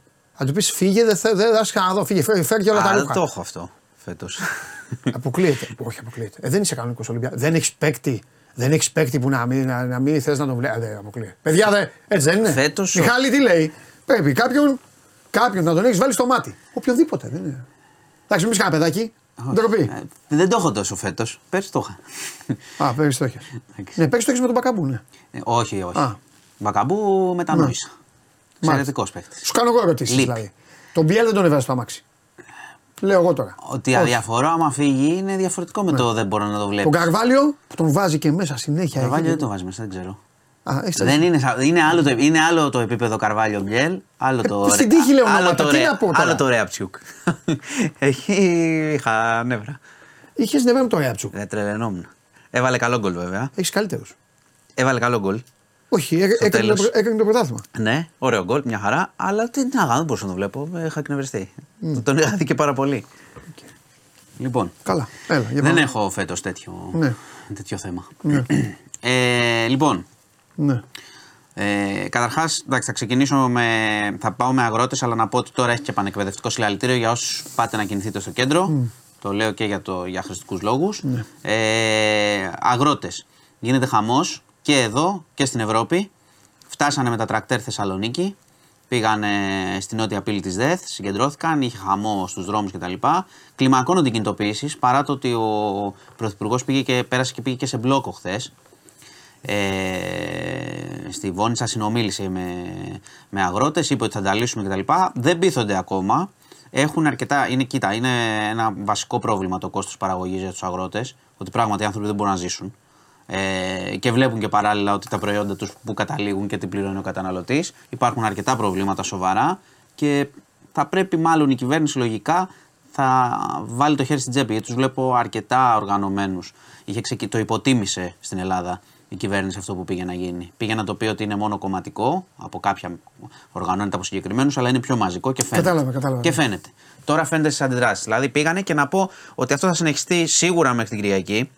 Είναι αγρότικα στη Θεσσαλονίκη, οπότε πήγανε σήμερα και θα έχει κινητοποιήσεις και τις επόμενες μέρες. Παράλληλα, να πω κάτι, γιατί είναι, στην Ελλάδα υπάρχει πρόβλημα, έχουν πρόβλημα οι αγρότες και στην Ευρώπη. Τώρα που έχει σύνοδο κορυφής στις Βρυξέλλες, έχει γίνει χαμός με τρακτέρ, φωτιές, ε, οδοφράγματα. Δηλαδή υπάρχει αντίδραση ουσιαστικά του πρωτογενούς τομέα και στην Ευρώπη, όχι μόνο στην Ελλάδα. Με διαφορετικής φύσης προβλήματα, αλλά έχουν προβλήματα. Δεν τα βγάζουν πέρα. Αυτό είναι το θέμα. Οπότε έχουν βγει πλέον έξω ε, μαζικά. Θα δούμε πώς θα εξελιχθεί, γιατί να πω και κάτι ακόμα. Η σύνοδος κορυφής που γίνεται τώρα, έχει πάει και ο Πρωθυπουργός, δεν ήταν στην ατζέντα το αγροτικό. Δηλαδή συζήτησαν για την Ουκρανία και συμφώνησαν μάλιστα πριν από λίγο να στείλουν βοήθεια. Ε, αλλά μπήκε στην ατζέντα. Με αυτό που κάνει ο κόσμος. Θα συζητηθεί δηλαδή το αγροτικό, γιατί όλοι οι πρόεδροι, οι πρωθυπουργοί θέλουν, θέλουν να το λύσουν. Δηλαδή και στις άλλες χώρες υπάρχει μεγάλο ζήτημα. Και στη Γερμανία και στη Γαλλία βγαίνουν στον δρόμο, γίνεται χαμός. Ε, πάμε. Ε, σήμερα είναι δύο χρόνια, δεν ξέρω αν το έχετε, το έχετε συζητήσει προφανώς. Ξεκίνησα και έτσι και, και πολύ σωστά από τη ναι. δολοφονία του Άλκη. Είχαμε πριν από λίγο στη Βουλή Ε, παρέμβαση από τον κύριο Βρούτση, γιατί συζητείται το απόγευμα, θα ψηφιστεί το, το νομοσχέδιο και θα περάσει και άνετα. Ε, ο κύριος Βρούτσης τυχαία, είπε. Τυχαία συνέχεια. Έτυχε, ε, το είπανε και στη Βουλή. Δηλαδή έτυχε να ψηφίζεται σήμερα ε, με τις συζητήσεις που έχουν γίνει, έτσι όπως ήρθε ο χρόνος. Τυχαία έγινε πάντως. Ψηφίζεται σήμερα. Δύο χρόνια μετά, βέβαια. Δύο χρόνια μετά, και θα σου πω και κάτι άλλο. Είπε ο κύριος Βρούτσης, σωστά, δεν βρίσκω λάθος, και ακόμα και ε, υιοθέτησε μια τροπολογία του ΣΥΡΙΖΑ να καθιερωθεί η πρώτη Φεβρουαρίου ως Πανελλήνια ημέρα φιλάθλου. Και είπανε και όλα στη Βουλή να μην είναι έτσι, απλά λέμε κάτι, αλλά κάτι να σημαίνει αυτό. Δηλαδή να σημαίνει ότι θα γίνουν ενέργειες, ε, προ, ώστε να μην έχουμε άλλα θύματα κτλ. Αυτ, εντάξει, με το νομοσχέδιο έρχεται τώρα η εφαρμογή για τις ε, νέες κάμερες κτλ. Το Μάρτιο, αρχές Μαρτίου. Και η ταυτοποίηση από το κινητό αρχές Απριλίου. Και μπορώ εγώ να ρωτήσω γιατί κλείσαμε δύο μήνες, αφού θα ανοίξει τώρα σε δέκα μέρες, θα ανοίξουν και δεν είναι τίποτα έτοιμο.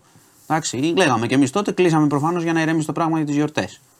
Γιατί σου λέω τώρα, δεν κλείσαμε για κάτι. Δηλαδή, ε, πόσο καιρό δεν είναι, κλειστά, τίποτα, πόσο το καιρό τότε, είναι κλειστά. Μα το λέγαμε τότε. Δεν αυτό λέω. Τίποτα, πόσο δεν καιρό είναι κλειστά και θα ανοίξουν τα γήπεδα και θα εφαρμοστούν τα μέτρα ένα τίποτα, μήνα μετά. Τίποτα δεν έδωσε. Δηλαδή, εντάξει, μην κοροϊδευόμαστε. Δεν τώρα. έδωσε τίποτα. Ναι, μόνο το... οι δημοσιογράφοι πάνε άνετα. Ναι, μπράβο. Αυτό. Τι άλλο λέμε τώρα. Και δεν είχε δουλειά η αστυνομία στο γήπεδο, ας πούμε. Α, μπράβο, εκεί. Ε, ναι. Αυτό. Γιατί, ξαναλέω, δεν καταλαβαίνω. Κλείσαμε, κλείσαμε ναι. και ανοίγουμε. Και το ένα μέτρο που είπαν ότι θα γίνει, θα, θα εφαρμοστεί σε ένα μήνα και το άλλο σε δύο μήνες. Ναι. Άρα, τέλος πάντων. Λοιπόν, θετικό η Πανελλήνια μέρα φιλάθλου, πραγματικά, αλλά να σημαίνει κάτι. Λοιπόν, είχαμε ένα περιστατικό. Με τα χιόνια στη Φιλής, κοντά στην Πάρνηθα, είχαν εγκλωβιστεί προχθές το βράδυ τρία άτομα, οι οποίοι δεν δώσαν σημασία προφανώς ότι στην απαγόρευση κυκλοφορίας υπήρχε. Εκεί, σε, σε εκείνο, στο δρόμο εκεί, σε εκείνο το ύψος υπήρχε απαγόρευση. Μπήκανε μέσα. Είχαν πάει καζίνο, δηλαδή. Δεν ξέρω που είχαν πάει. Αυτό σου λέω. Δεν ξέρω που είχαν πάει οι άνθρωποι και είχαν εγκλωβιστεί σε ένα χωματόδρομο. Μπήκανε μέσα. Α, εντάξει, είχε χωματόδρομο χιόνι, εγκλωβίστηκαν. Εντάξει, εντάξει. Έγινε την άλλη. Πήραν οι άνθρωποι, ζήτησαν βοήθεια, πέρασαν οι ώρες γιατί δεν γινόταν να φτάσει πυροσβεστική, φύσαγε κιόλας. Μετά. Ε, εκείνη... Ήταν με ένα αυτοκίνητο, τρεις. Είναι τρεις με ένα αυτοκίνητο. Α. Και είχαν απεγκλωβιστεί και άλλοι πιο νωρίς. Άλλοι δύο. Εντάξει, okay. ε, οι τρεις λοιπόν όμως που έμειναν ώρες ε, έφαγαν και πρόστιμο στο τέλος. Γιατί, Γιατί είχαν παραβιάσει την, κυκλοφο... το, την ε, οδηγία, κινδύνεψαν, Και όχι μόνο κινδύνεψαν, έπρεπε μετά να γίνει και επιχείρηση την άλλη μέρα. Ναι, γιατί τους, και... είχαν, τους, τους ειδοποιούσαν οι αρχές, αν μπορούν να πάνε μέχρι ένα σημείο πεζή να τους πάρουν. Εκείνοι δεν μπορούσαν, γιατί κάποιος δεν ήταν καλά για να το κάνει αυτό. Έλα, ζητούσαν ελικόπτερο, Εξι... δεν πήγε ελικόπτερο, δεν μπορούσε να πάει, έτσι όπως ήταν οι καιρικές συνθήκες εκεί και το σημείο. Τελικά κατάφεραν, έγινε επιχείρηση. Την άλλη μέρα, μετά από πολλές ώρες, τους απεγκλώβησαν ευτυχώς, και είναι καλά οι άνθρωποι, αλλά φάγανε και πρόστιμο για κινητοποίηση του μηχανισμού. Και είναι σωστό, γιατί ήταν απαγορευμένο να πάνε, κινδύνεψαν. Συμφωνώ, και θα, θα σταματήσει και άλλους τέτοιους να κάνουν τέτοια. Τώρα οι άνθρωποι καλά. Ναι, δεν θα σταματήσει όλα, κανένα. Όλα ωραία, εντάξει. ε, ναι, ναι, σωστό. Εντάξει.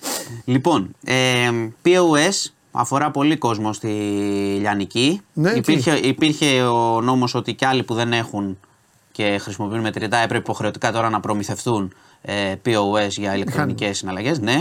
Όμως δόθηκε παράταση, να το ξέρετε, ένα μήνα.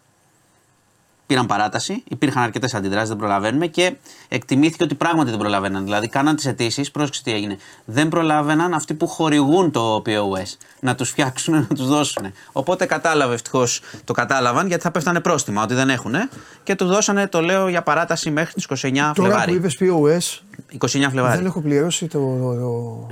Δεν έχω πληρώσει. Ένφια. Τελ... Ένφια, δεν έχω πληρώσει. Δεν έχω πληρώσει τελική κυκλοφορίας. Μέχρι τέλος Φλεβάρι δεν είναι. Τι αυτοκίνητο έχεις?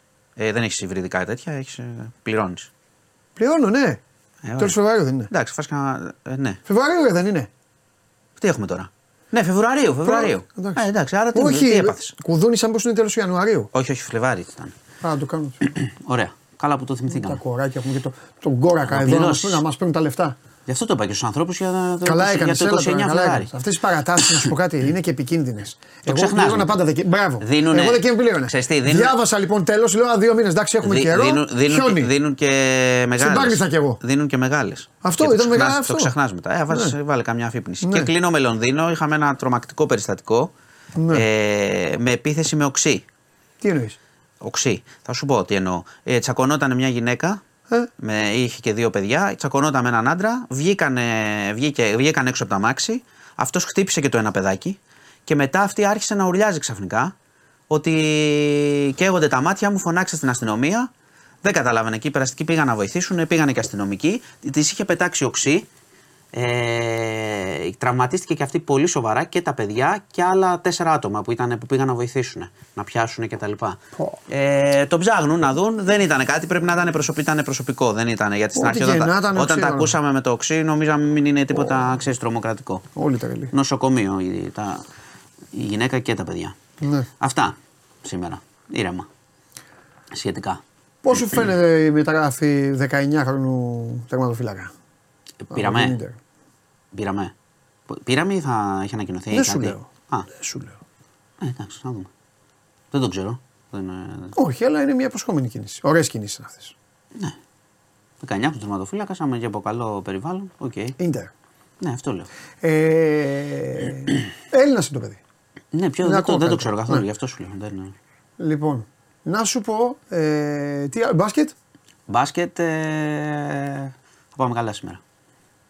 Θα φάμε καλά, έπεσε. Θα πάμε καλά. καλά. Πού να φάμε? Δεν ξέρω, δεν άκουσα καλά. Όχι, όχι, θα πάμε καλά. Εντάξει. Mm. Λοιπόν, χαιρετώ. Θα φάμε καλά. Yeah. Θα λέγα, θα φάμε καλά. Τα λέμε αύριο. Είναι ικανός για όλα. Σωστό. Αύριο, ε. Ναι. Ντέρμπι, ε. Μάλιστα.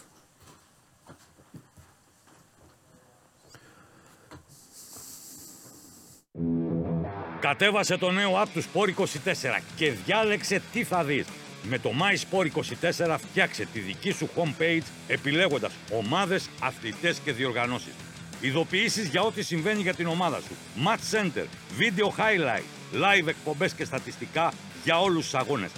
Μόνο αθλητικά και στο κινητό σου με το νέο Σπορ είκοσι τέσσερα app. Κατέβασέ το! Λοιπόν, καμιά, καμιά κατοσταριά. Καμιά... Καμιά εκατοσταριά ακόμα, ε, εγγραφές. Έλα, έλα, βάλτε, βάλτε τις θείες σας. Παιδιά, βάλτε τα εκατό, είστε πολύ λίγα.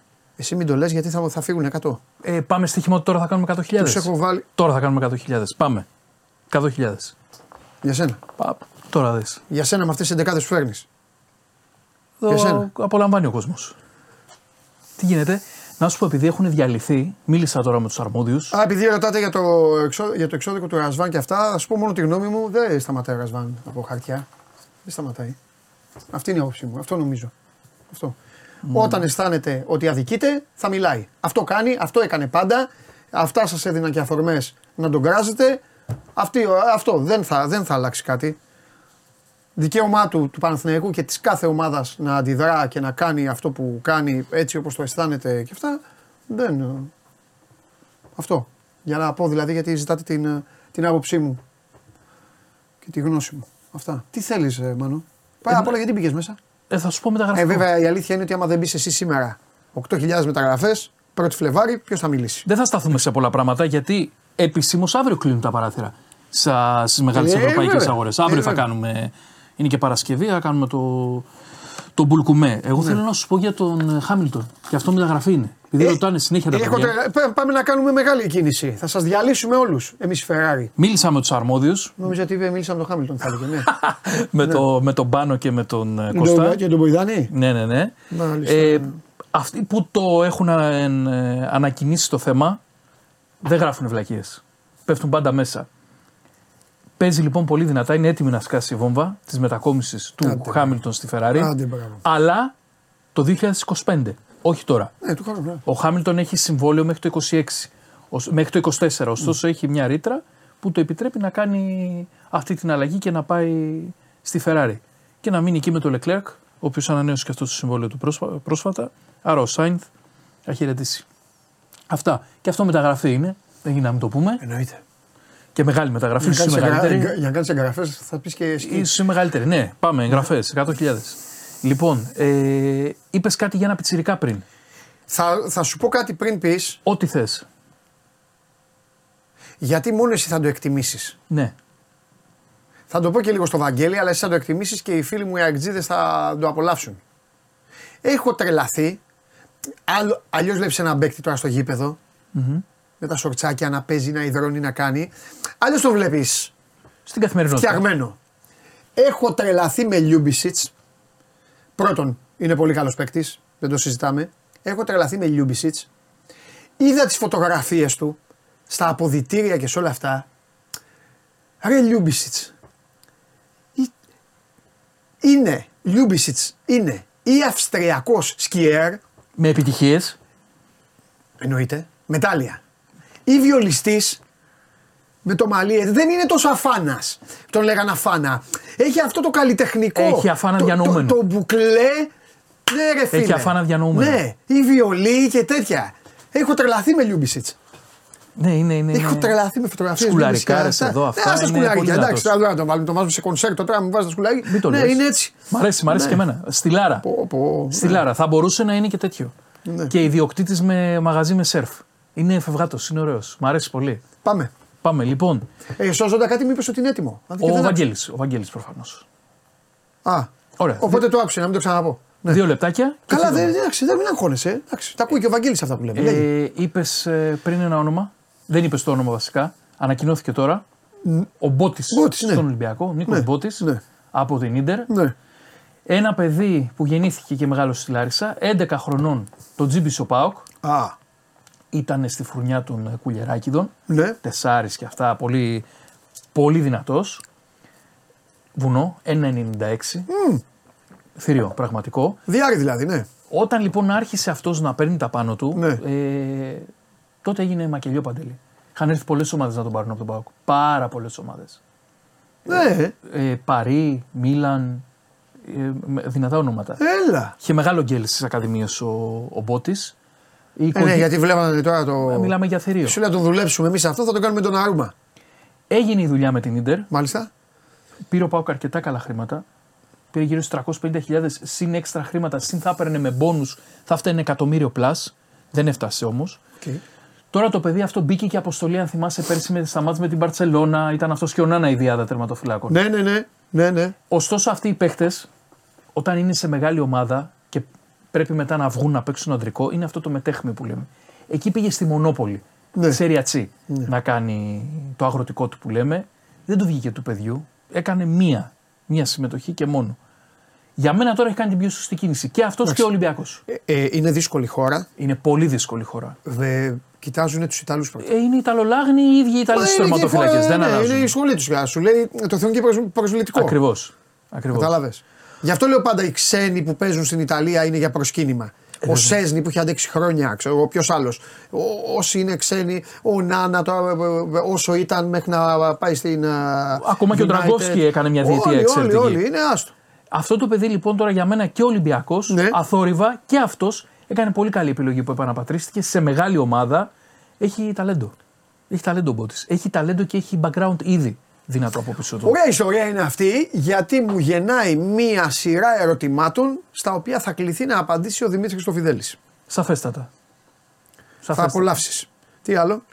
Ε, αυτά. Αυτά αύριο θα κάνουμε το μπουλκουμέ μας στο γενικό που κλείνει επίσημα το παράθυρο. Αν θες να κλείσει για να πεις. Σήμερα και... κλείνει πρώτη Φεβρουαρίου, ναι. Αύριο θα είμαστε πιο. Μάλιστα. Ο, ο, ο Φλωρεντίνο, ο άνθρωπός σου. Ησυχία. Θα χτυπήσουμε το καλογέρι. Έχει βρει τώρα το τέτοιο. Έχει βρει τη χειρόνα να την πλακώσει όπως ο Βελίξ όταν ναι. Ήρθε η ώρα στα χαστούκια. Είναι, είναι σε το παράρτημα το διέλυσε. Τελειώσαμε. Ένα μηδέν την Οσασούνα χθες και ήταν και ευτυχισμένη αυτή. Ναι. Έβαλε γκολ το νέο μεταγραφικό του απόκτημα, ο Βίκτορ Ρόκι. Άμα θέλουμε τον παίρνουμε αύριο το πρωί και αυτόν. Συμφωνώ εκατό τοις εκατό. Αύριο το πρωί. Συμφωνώ εκατό τοις εκατό. Απλά πλέον δεν θα γίνουν ντοκιμαντέρ στο Netflix. Ακριβώς. Πλέον τους παίρνουμε ένα τηλέφωνο. Τους λέει, ελά, στείλτε το τέτοιο, αφήστε. Ε, να σου κάνω κι άλλη μια παρένθεση. Ναι. Είδα χθες το μάτς.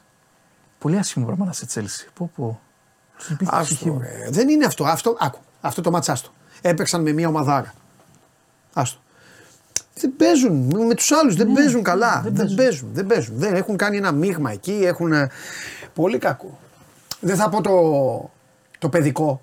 Τα, τα τέσσερα δοκάρια να ήταν γκολ θα ήταν οκτώ ένα. Ε, όχι. Είναι παιδική λογική. Αλλά...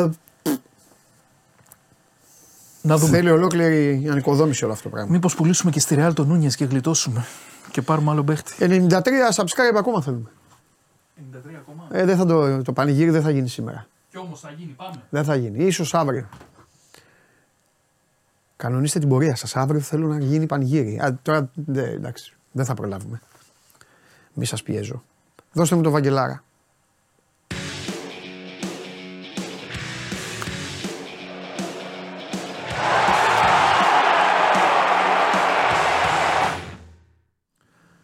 Ε, Λιούμπισιτς δεν είναι. Έλα. Δεν παίζει βιολί. Ε. Παίζει, παίζει βιολιστής μεγάλος. Ή σκι, ναι, ναι, ναι. Βαγγέλη σκι, σκιέργε yeah. Τρομερό, έχω τρελαθεί. Ξέρεις, ε, ε, όχι τόσο σε αυτές εκεί του αεροδρομίου που ήσουνα, στις σημερινές που έχουμε βάλει με το μέσα στα αποδυτήρια που είναι, με τη φανέλα. Καθαρό πρόσωπο, ρε παιδί μου, ναι, ναι, έτσι, ναι. ναι. Λες, έλα, παιδί. Ρε παιδί μου, είναι δίπλα στην καφετέρια, εδώ κοίτα, τρομερός. Τώρα αυτό εδώ, το κορμί, αυτός έτσι, είναι δίπλα στην καφετέρια. Και, και σου λέω εγώ, Βαγγελή, αυτός να ξέρεις, εθνική Κροατίας ε, ε, ε, ε, παίζει και δεν μου πεις, αλλά αντεπνίξου. Ποτέ. Λοιπόν, για λέγε πώς το έχουν, ποια είναι ο, τα πρώτα του έτσι, βάλε λίγο. Ε, πρώτη προπόνηση πριν λίγο κιόλας, υπάρχουν και φωτογραφίες έτσι για όποιους, ε, όποιους ναι. Θέλει να δει. Έχουμε ε, απάντηση ε... του ΠΑΟΚ στον Παναθηναϊκό, σε λίγο θα σας τη διαβάσω όπως διάβασα και το, ε, και το εξώδικο. Φτιάχνονται οι ημιτελικοί του κυπέλου. Φτιάχνονται. Έλα, ωραία είναι πάμε. Αυτά. Εγώ τα ήθελα. Σου είχα πει να περάσει ο Παναθηναϊκός, να έχουμε ιστορία. Ωραία ναι. Είναι αυτά. Ωραία. Ναι, πάμε. Τα, τα, τα θέλω. Να τρώγονται εκεί. Να, να παίζουν. Να παίζουν πολλά μάτς. Ναι. Λοιπόν. Ε, τι τι, τι θες να σου πρώτο πω. Εντάξει, το παιδί είναι. Το παιδί μου. Κάναμε ολόκληρη υπερπαραγωγή. Χθες λίγο. Ναι, να το συζητήσουμε. Είναι ευτυχισμένος γιατί είχε βρεθεί σε ένα τέλμα εκεί. Η αλήθεια είναι. Η καριέρα του ξαφνικά πήρε μια τροπή που ήταν πολύ διαφορετική από αυτό το καλοκαίρι. Δηλαδή. Και συζητώντας πλέον, είχα και τη, έτσι, τη ευκαιρία να μιλήσω και με κάποιους κουράτες ρεπόρτερ, με ναι, δύο συγκεκριμένα, οι οποίοι παρακολουθούν πολύ, πολύ στενά το ρεπορτάζ ε, της Δυνάμω, γνωριμία από το καλοκαίρι. Τέλος πάντων, και μου είπαν ότι το καλοκαίρι τα δεδομένα για αυτό τον παίκτη ήταν πολύ διαφορετικά. Δηλαδή, υπήρχε η αίσθηση μέσα στην ομάδα ε, και η επιθυμία ότι να απολυθεί αυτός ο παίκτης ακριβά. Είτε το καλοκαίρι το προηγούμενο. Είτε το επόμενο, εντάξει, δεν μου μιλούσαν για Γενάρη, να κάνει, έλεγαν και αυτή τη χρονιά να τον πουλήσουν δέκα εκατομμύρια ευρώ. Αυτή ήταν η σκέψη τους για αυτό το παίκτη. Τους το χάλασε ο προπονητής. Μάλλον, ναι, προφανώς. Έτσι. Αν τον ξενέρωσαν. Καλά, όταν τον διώξουνε, θα του το, θα του το φέρουν μπροστά. Πολύ πιθανό. Έτσι, αν κάνει δηλαδή στη, στην ΑΕΚ κάποιο μπαμ και πάρει και μεταγραφή. Που εντάξει θα έχουν όφελος και αυτοί, αλλά θα είναι μικρό το όφελος. Έχουν βάλει Βαγγέλη, βάλαν ποσοστό μεταπωλήσεις. Κοίτα, έχει βγάλει ένα ποσοστό κροατική στο σελίδα σήμερα για δεκαπέντε τοις εκατό. Κάπου εκεί πρέπει να είναι. Okay, δεν έδωσε μεγάλο. Ε, μια χαρά είναι. Τι, πώς να παίρνανε. Okay. Ναι. Πήραν και λεφτά αρκετά. Λοιπόν, ε, τώρα, ε, ήρθε λοιπόν ο Γενάρης. Αυτό το παιδί βρέθηκε σε μια πολύ δύσκολη για εκείνον κατάσταση. Έψαχνε να φύγει. Προφανώς και το ότι δεν έπαιζε δεν προσέλκυσε άλλες προτάσεις, σαν και αυτή της ΑΕΚ, που να ικανοποιούν την δυνάμω, να τη βάλουν σε συζήτηση. Είναι το timing πάρα πολύ καλό. Ναι. Και έρχεται ένας παίκτης που τον είχε στοχεύσει, θυμίζω, ο προπονητής. Ε, και όλα καλά. Είναι και ο ίδιος πολύ χαρούμενος, δηλαδή και χθες φαινόταν στην αφήξή του. Πες αυτό που θες να πεις. Ναι. Ωραία. Ε, Βαγγέλη μου, είναι η απάντηση γι' αυτό. Ναι, το, το καταλαβαίνω. Ναι. Η ΠΑΕ Παναθηναϊκός με την αποστολή εξοδίκου στον προπονητή μας προχωράει σε μια πρωτοφανή κομική κίνηση, νομίζοντας πως έτσι θα σταματήσουν να ακούγονται οι αλήθειες οι οποίες αποτυπώνονται στα πέναλτι που έχει κερδίσει κάθε ομάδα και τα εις βάρος της στη φετινή σεζόν και όχι μόνο. Ο προπονητής και άνθρωπος Ρασβάν Λουτσέσκου έχει την πλήρη αποδοχή, υποστήριξη, εκτίμησή μας και οποιαδήποτε νομική κίνηση της ΠΑΕ Παναθηναϊκός έχει απέναντί της την ΠΑΕ ΠΑΟΚ και όχι εκείνον. Η ΠΑΕ ΠΑΟΚ θα εργάζεται πάντα για διαφάνεια και ειλικρίνεια και θα προστατεύει το δικαίωμα όλων για τις αξιολογικές τους κρίσεις. Οι δηλώσεις του προπονητή μας δεν δυσφήμισαν ποτέ κανένα Παναθηναϊκό, αλλά τους διαιτητές που τον προστάτευσαν σύμφωνα με την αξιολογική κρίση του προπονητή και είναι αυτονόητο πως οι δηλώσεις του προπονητή μας ταυτίζονται με τις απόψεις της ΠΑΕ ΠΑΟΚ. Αναρωτιόμαστε αν τελικά υπάρχει σύστημα διαφθοράς στο ελληνικό ποδόσφαιρο, όπως καταγγέλει η ΠΑΕ Παναθηναϊκός, ακόμη και στο ίδιο εξώδικο που καλεί έναν άνθρωπο να ανακαλέσει τις διαμαρτυρίες του για ένα σύστημα διαφθοράς. Σε κάθε περίπτωση και εν ώψη των τεσσάρων αγώνων μεταξύ των δύο ομάδων ως το τέλος της σεζόν, σε γεμάτα γήπεδα και κρίσιμα για τους εγχώριους τίτλους, ευχόμαστε αφενός με να επικρατήσει ψυχραιμία και αφετέρου δε να μην δικαιωθούν πικρά οι απόψεις μας. Αυτή είναι η απάντηση της ε, ΠΑΕ ΠΑΟΚ για το εξώδικο που έστειλε στον ε, Λουτσέσκου ο, ο Παναθηναϊκός. Έλα Βαγγέλη. Λοιπόν... Ναι. Ε, Ω, ωραία όλα αυτά. Ναι. Ωραία. Ναι. Ε, ωραία. Να, να, φεύγουμε, προπόνηση... να φεύγει και η ΑΕΚ λίγο από το επίκεντρο, να, να ασχολούνται με άλλα πράγματα. Ναι. ε, ε, έφυγε από το κύπελλο, έφυγε από το επίκεντρο. Έτσι, αυτό πιο... Πάει και αυτό. Για λέγε τώρα. Σωστό και αυτό. Λοιπόν, ναι. ε, Άξι, λοιπόν, τώρα το καταλαβαίνω βέβαια τον Αλμέιδα και τον κάθε ΑΕΚΤΖ τώρα να βλέπει το δέντρο και να βλέπει Πανετολικός Άρης. Σου λέει ρε φίλε, εντάξει τώρα. Είναι λίγο. Εντάξει, έτσι είναι η μπάλα όμως. Αν ρωτούσες πάντως τον Αλμέιδα, αυτό θα σου λέγε, που σου λέω και εγώ. Ναι. Ότι να παίζουν όσο περισσότερα παιχνίδια γίνεται μεταξύ ε, τους. Ναι, αφού βγήκε από την Ασία, λογικό είναι αυτό. Ναι, να έχουν απώλειες, να, να, ναι. να λοιπόν. Ε, τώρα, ε, απόλυση εννοώ με κάρτες, έτσι μην πάει το μυαλό, δεν ευχόμαστε τραυματισμούς σε κανέναν. Έτσι, ε, έκανε την πρώτη προπόνηση, ναι. Θα δούμε τώρα για την Κυριακή. Υπάρχει πάντα η πιθανότητα να παίξει, ε, ακόμα και βασικός θα πω εγώ, γιατί, γιατί έχουν δημιουργηθεί δύο μεγάλα κενά, σε ένα ιδιαίτερα απαιτητικό μάτς θα πω εγώ με τον Αστέρα Τρίπολης, είναι σκληρή ομάδα, δύσκολη ομάδα, λοιπόν, ε, το κενό στα χαφ καθώς... Και ο Γιόνσον και ο Σιμάνσκι, όπως ξέρουμε, είναι εκτός. Ο, ο Γαλανόπουλος φαίνεται δεν προλαβαίνει. Αλλά υπάρχει και το κενό ε, αριστερά ε, του Γκατσίνοβιτς, που είναι επίσης τιμωρημένος. Είναι οι δύο θέσεις που κατά κύριο λόγο εκ, εκτιμάται ότι μπορεί να βοηθήσει ο Λιούμπιτς άμεσα. Εκεί που δημιουργήθηκαν δηλαδή τα δύο κενά. Θα πει κάποιος, OK, είναι πολύ νωρίς με τρεις προπονήσεις. Ναι, το έχει ξανακάνει όμως ο Αλμίδα, το έχει κάνει με τον Γκάλενς. Το θυμίζω στο παιχνίδι με τον Παναθηναϊκό στη Λεωφόρο. Ο Γκάλενς ήταν οκτώ ημέρες στην Ελλάδα. Προπονήσεις και κάνει όμως λίγες, γιατί η ομάδα είχε στο μεσοδιάστημα τα, ε, ταξιδέψει και στην Αγγλία για να παίξει με την Brighton. Ουσιαστικά ο Κάλενς έπαιξε στη Λεωφόρο με τρεις προπονήσεις. Το πρώτο του παιχνίδι με τη φανέλα της ΑΕΚ, βασικός. Με παρτενέρ το Μίτογλου, γιατί δεν υπήρχαν στόπερ. Δηλαδή, καλή ώρα από τώρα δεν υπάρχουν αμυντικοί χαφ.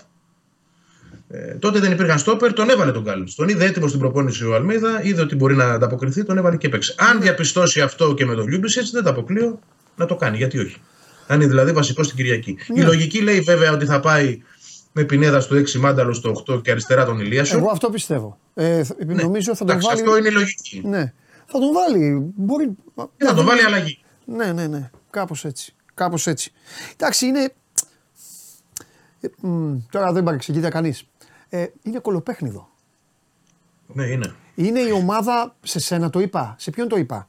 Ε, όχι, το είπα στο Bet Factory. Μπράβο, ήρθε η ώρα του σώμας γκογών. Είναι η ομάδα που ζητάω πραγματικά εγώ προσωπικά συγγνώμη στους κυρίους Μπάκο και Καημενάκη. Είναι η ομάδα που έχουμε μιλήσει λιγότερο από όλες. Από όλες. Έχουμε πει για τα Γιάννενα πόσο, πώς παίζουν. Έχουμε πει για τον Ατρόμητο. Έχουμε πει για τον Πανσεραϊκό, την Κηφισιά. Όλους, όλους. Αδικούμε τον Αστέρα. Είναι μία... Ε, ε, και μπράβο, να πω γιατί είπα μπράβο στους ιδιοκτήτες. Γιατί ρε φίλε, στηρίζουν τον Ράσταβατς. Πρώτα απ' όλα αυτό. Ναι. Πήγαν έτσι Ράσταβατς, ανέβηκαν εκεί, δεν, δεν, δεν αποτρελάθηκαν. Και είναι ομάδα που είναι στην Εξάδα. Κοίτα, τον έχουν ζήσει και μια τριετία ολόκληρη. Έτσι. Τους ναι. έβγαλε και στα playoffs. Δηλαδή, και στα playoffs θυμίζω ναι, ναι, ναι, ναι, ναι. Εκείνα. Ήταν πολύ ανταγωνιστικός ο Αστέρας. Ναι. Είναι άκυρο τώρα. Γιατί είμαστε τρεις μέρες πριν, αλλά επειδή το είπα χθες και το έδωσα σαν πρόβλεψη, ε, βλέπω νίκη της ΑΕΚ με γκολ Αστέρα. Δηλαδή ο Αστέρας είναι ομάδα που θα βάλει γκολ στην Οπαπάρινα. Μπορεί να βάλει γκολ. Δεν, δεν αποκλείεται, ναι, γιατί όχι. Εντάξει, μπορεί να είναι έξι μηδέν το μάτς. Ναι, αλλά λέμε, λέμε βάσει αυτό που έχουν δείξει οι ομάδες. Καταλαβες. Έχει και φορμαρισμένους επιθετικούς, δηλαδή είναι ο Μιριτέλο εννιά γκολ, ναι, ο Κρυσπί έξι νομίζω, ο Καλτσάς βγαίνει στο ξέφωτο για πλάκα, ναι, σφαίρα, ναι, ναι. Έχει, έχει δυσκολίες το παιχνίδι αυτό, αναμφίβολα. Ναι. Το μόνο που δεν έχει καταφέρει βέβαια ο Αστέρας, ελπίζω να μην είναι η αρχή την Κυριακή, αλλά να το πω και αυτό γιατί υπάρχει, δεν έχει νικήσει, μάλλον έχει μόνο ήττες σε όλα τα παιχνίδια με ΑΕΚ, Ολυμπιακό, Παναθηναϊκό φέτος. Και μία από τον Άρη. Μόνο τον Άρη έχει κερδίσει μια φορά. Ναι. Και ΠΑΟΚ. Αλλά Ολυμπιακό, ΠΑΟΚ, Παναθηναϊκό, ΑΕΚ έχει μόνο ήττες. Ναι, ναι, και ΠΑΟΚ φυσικά. Μόνο ήττες. Ναι, ναι, ναι, ναι. Είναι δηλαδή, είναι, ε, είναι παιχνίδι που, πώς να το πω, δεν πρέπει να το κάνεις όπως με τον Όφη. Πρέπει να το κάνεις όπως με τον Ατρόμητο. Κάπως έτσι, εντάξει. Να βάλεις το ενάμιση λεπτό γκολ, αλλά ε. βάλε το δεκαεπτά. Ναι, ναι. Κάνε να, μια... μπει ένα, να μπει ένα στο ημίχρονο, θα πω εγώ, για να, να μπορεί ναι, να καλά, να και με τον Όφη μπήκε στο ημίχρονο. Ενώ μπήκε, λίγο μπήκε. Πιο. τριάντα. Ναι. Μάλιστα. Καλό, καλό είναι και η επιστροφή του Γκαρσία. Έτσι, βέβαια, τώρα ο Πόνσης όπως ε, είναι. Βέβαια. Δικαιούται να είναι στην κορυφή, αλλά θεωρώ και ο Γκαρσία θα παίξει κάποιο διάστημα. Από, για την ναι, Τούμπα, από πίσω, γιατί... ναι, παπάγκο, ναι. ναι. Γιατί στην Τούμπα πιστεύω θα είναι ο βασικός, εφόσον είναι καλά. Ο Λιβάη. Ναι. Είναι και το παιχνίδι τέτοιο που θέλει Λιβάη. Στην Τούμπα. εκατό τοις εκατό. Το θέμα είναι να είναι καλά, γιατί τώρα θα το πω, γιατί μου το παρήχει το δικαίωμα το πρόσφατο παρελθόν. Γιατί άμα πάλι γίνει κάτι, εκεί μετά πέμπτη φορά, κατάλαβες, πρέπει να είναι καλά για να μπει ο παίκτης, να είναι καλά, καλά, καλά. Ε, εννοείται, αυτό. εννοείται, μα γι' αυτό, γι' αυτό και κοίταξε. Γιατί θα έχει ένταση χρο... στην Τούμπα. Ναι, στο χρονοδιάγραμμα ήταν αρχικά να παίξει με τον Όφη, ναι. έστω λίγο, θα μπορούσε. Ναι. Είπαν όχι. Τον κρατάμε και αυτή τη βδομάδα έξω να πάρει προπονήσεις τώρα, full από χθες βασικά, για να παίξει με τον Αστέρα, έστω λίγο και να έχει πάλι άλλη μια εβδομάδα μπροστά του για να είναι για ενδεκάδα με τον ΠΑΟΚ. Ναι. Καλά πάει η ιστορία. Ναι. Έτσι, ε, από εκεί και πέρα, όταν έχεις τέσσερις μυϊκούς τραυματισμούς μέσα σε ένα εξάμηνο, ε, ανησυχείς. Βέβαια. Βέβαια. Τουλάχιστον τώρα το καλό είναι ότι ο Πόνσε είναι σε φόρμα. Μπορεί να γίνει καλύτερη διαχείριση, δηλαδή να παίζει και ο ένας και ο άλλος, ή μία ο ένας ή μία ο άλλος, ή και οι δύο μαζί κάποια στιγμή, mm-hmm. αν θα το κάνει ο Αλμέιδα, γιατί είπε ότι μπορεί και να το κάνει. Και είναι και μόνο ένα μάτς την εβδομάδα. Δηλαδή, οκ, okay, μπορεί να, να μαζευτεί καλύτερα το πράγμα, να υπάρχει καλύτερη διαχείριση, πιο προσεκτική του Λιβάη, που φαίνεται ότι την έχει και ανάγκη. Έτσι. Ναι, ναι, ναι, ναι, ναι, ναι. Εκ των πραγμάτων φαίνεται αυτό. Ναι. Ωραία. Ε, το στέλνουν κάποιοι φίλοι της ομάδας. Ε, καταλαβαίνω ότι έχει κουράσει. Και, ο κόσμος δεν τον ενδιαφέρει, κάθε μέρα μπορεί να συζητάει το ίδιο, ε, εγώ όχι. Ε, αλλά θα πω το εξής, για τον Πρινιόλι λένε. Ε, mm. θα πω το... Καλά κάνεις όμως, γιατί, γιατί έχω κάτι να πω. Α, τέλεια, δεν το γνώριζα, δεν το γνώριζα. Απλά πήγα να πω ότι ε, για μένα πλέον κάνει και νιάου νιάου στα κεραμίδια. Ότι το παιδί μα, θα παίξει στην, θα, θα παίξει στην ΑΕΚ, γιατί ε, έσβησε το θέμα. Καταλαβες. Δηλαδή είναι ένας παίκτης που έγιναν όλα αυτά με τον Παναθηναϊκό, έκανε τις δηλώσεις που έκανε και έσβησε. Δεν ακούμε πουθενά, ρε παιδί μου, ο Μπρινιόλι μι, μιλάει με την Μάιντς, μιλάει με την Εσπανιόλ, μιλάει τέτοιο. Έχεις βγει, οπότε έλα, πάρ' την μπάλα yeah. τώρα, γιατί αφού έχεις να πεις, εσύ έχεις σημασία. Εντάξει, εγώ, εγώ θα πω ότι ναι, μεν διαφαίνεται ότι υπάρχει μια προφορική, ίσως να την πω, συμφωνία. Ναι. Το οποίο και αυτό οφείλω να το πω, γιατί και η ΑΕΚ συνεχώς ενίσταται όταν το βλέπει αυτό και λέει ότι δεν υπάρχει κάνει. κάτι. Καλά κάνει. Όμως ναι. θα πω σίγουρα ότι δεν υπάρχουν υπογραφές. Δεν έχει υπογράψει ο παίκτης. Και όσο δεν έχει υπογράψει, άσχετα τι έχουμε πει εμείς οι δύο και λέμε ναι, ωραία, μας αρέσει, τα έχουμε ε, βρει και στο οικονομικό, έχεις αλλά. Έχεις δίκιο. Η υπογραφή δεν έχει μπει αυτή τη στιγμή. Πρώτα απ' όλα να, να το εξηγήσουμε. Το όσο δεν έχει υπογράψει, μπορεί οποιαδήποτε στιγμή να πάει κάποια ομάδα και να πει πόσα σου δώσαν αυτοί, τόσα ένα κόμμα τρία. Και τέλος, θα πεις στην ΑΕΚ, ευχαριστώ πολύ. Ναι. Και επίσης, επίσης, από μια άλλη πηγή, εντάξει, καλή πηγή, ε, ακούει. Είναι ανοιχτός να ακούσει άλλους. Άλλες προτάσεις. Ναι. Ναι. Άρα εδώ υπάρχει ακόμα κάτι το οποίο αιωρείται ως μεν προφορικό, αλλά όχι ως ναι. το βασικό, το γραπτό. Δεν το έχουμε αυτό ακόμα. Εγώ θα πω κάτι επαγγελματικό. Ε, καλά το πάει, καλά το πάει, αλλά επειδή ο Παναθηναϊκός σωστά τον έβγαλε. Καλό είναι όποια απόφαση να πάρει να την πάρει τώρα κοντά που είναι νοπά τα σημάδια. Γιατί αν το καθυστερεί, οι ομάδες σωστά θα λένε μεγάλε εντάξει, αλλά έχεις να παίξεις και τέσσερις μήνες. Πέντε. Ναι, σίγουρα είναι ένα. Για την ΑΕΚ δεν θα είναι π.χ. πρόβλημα. Όχι, η ΑΕΚ το ξέρει, Ευαγγέλη. Ναι, ναι το ξέρει και θα, και θα το έχει αποφασίσει. Ναι, εννοείται. Δηλαδή. Εν, εν γνώση της θα συμβαίνει. Αλλά ναι. Από την άλλη, από τη στιγμή που εγώ δεν έχω αυτή τη στιγμή την απόδειξη ναι. ότι οι δύο ομάδες θα προχωρήσουν μαζί, γιατί το λέω δηλαδή σίγουρα ότι δεν έχουν υπογράψει, ε, περιμένω να δω που θα πάει mm-hmm. αυτή η ιστορία. Oh. Δεν, φυσικά δεν το κλείνω έτσι, δεν λέω ότι δεν θα γίνει. Ναι. Πιστεύω ότι μπορεί να γίνει, αλλά ακόμα δεν έχουμε το, το βασικό στην ιστορία της υπογραφής. Πολύ ωραία. Εντάξει.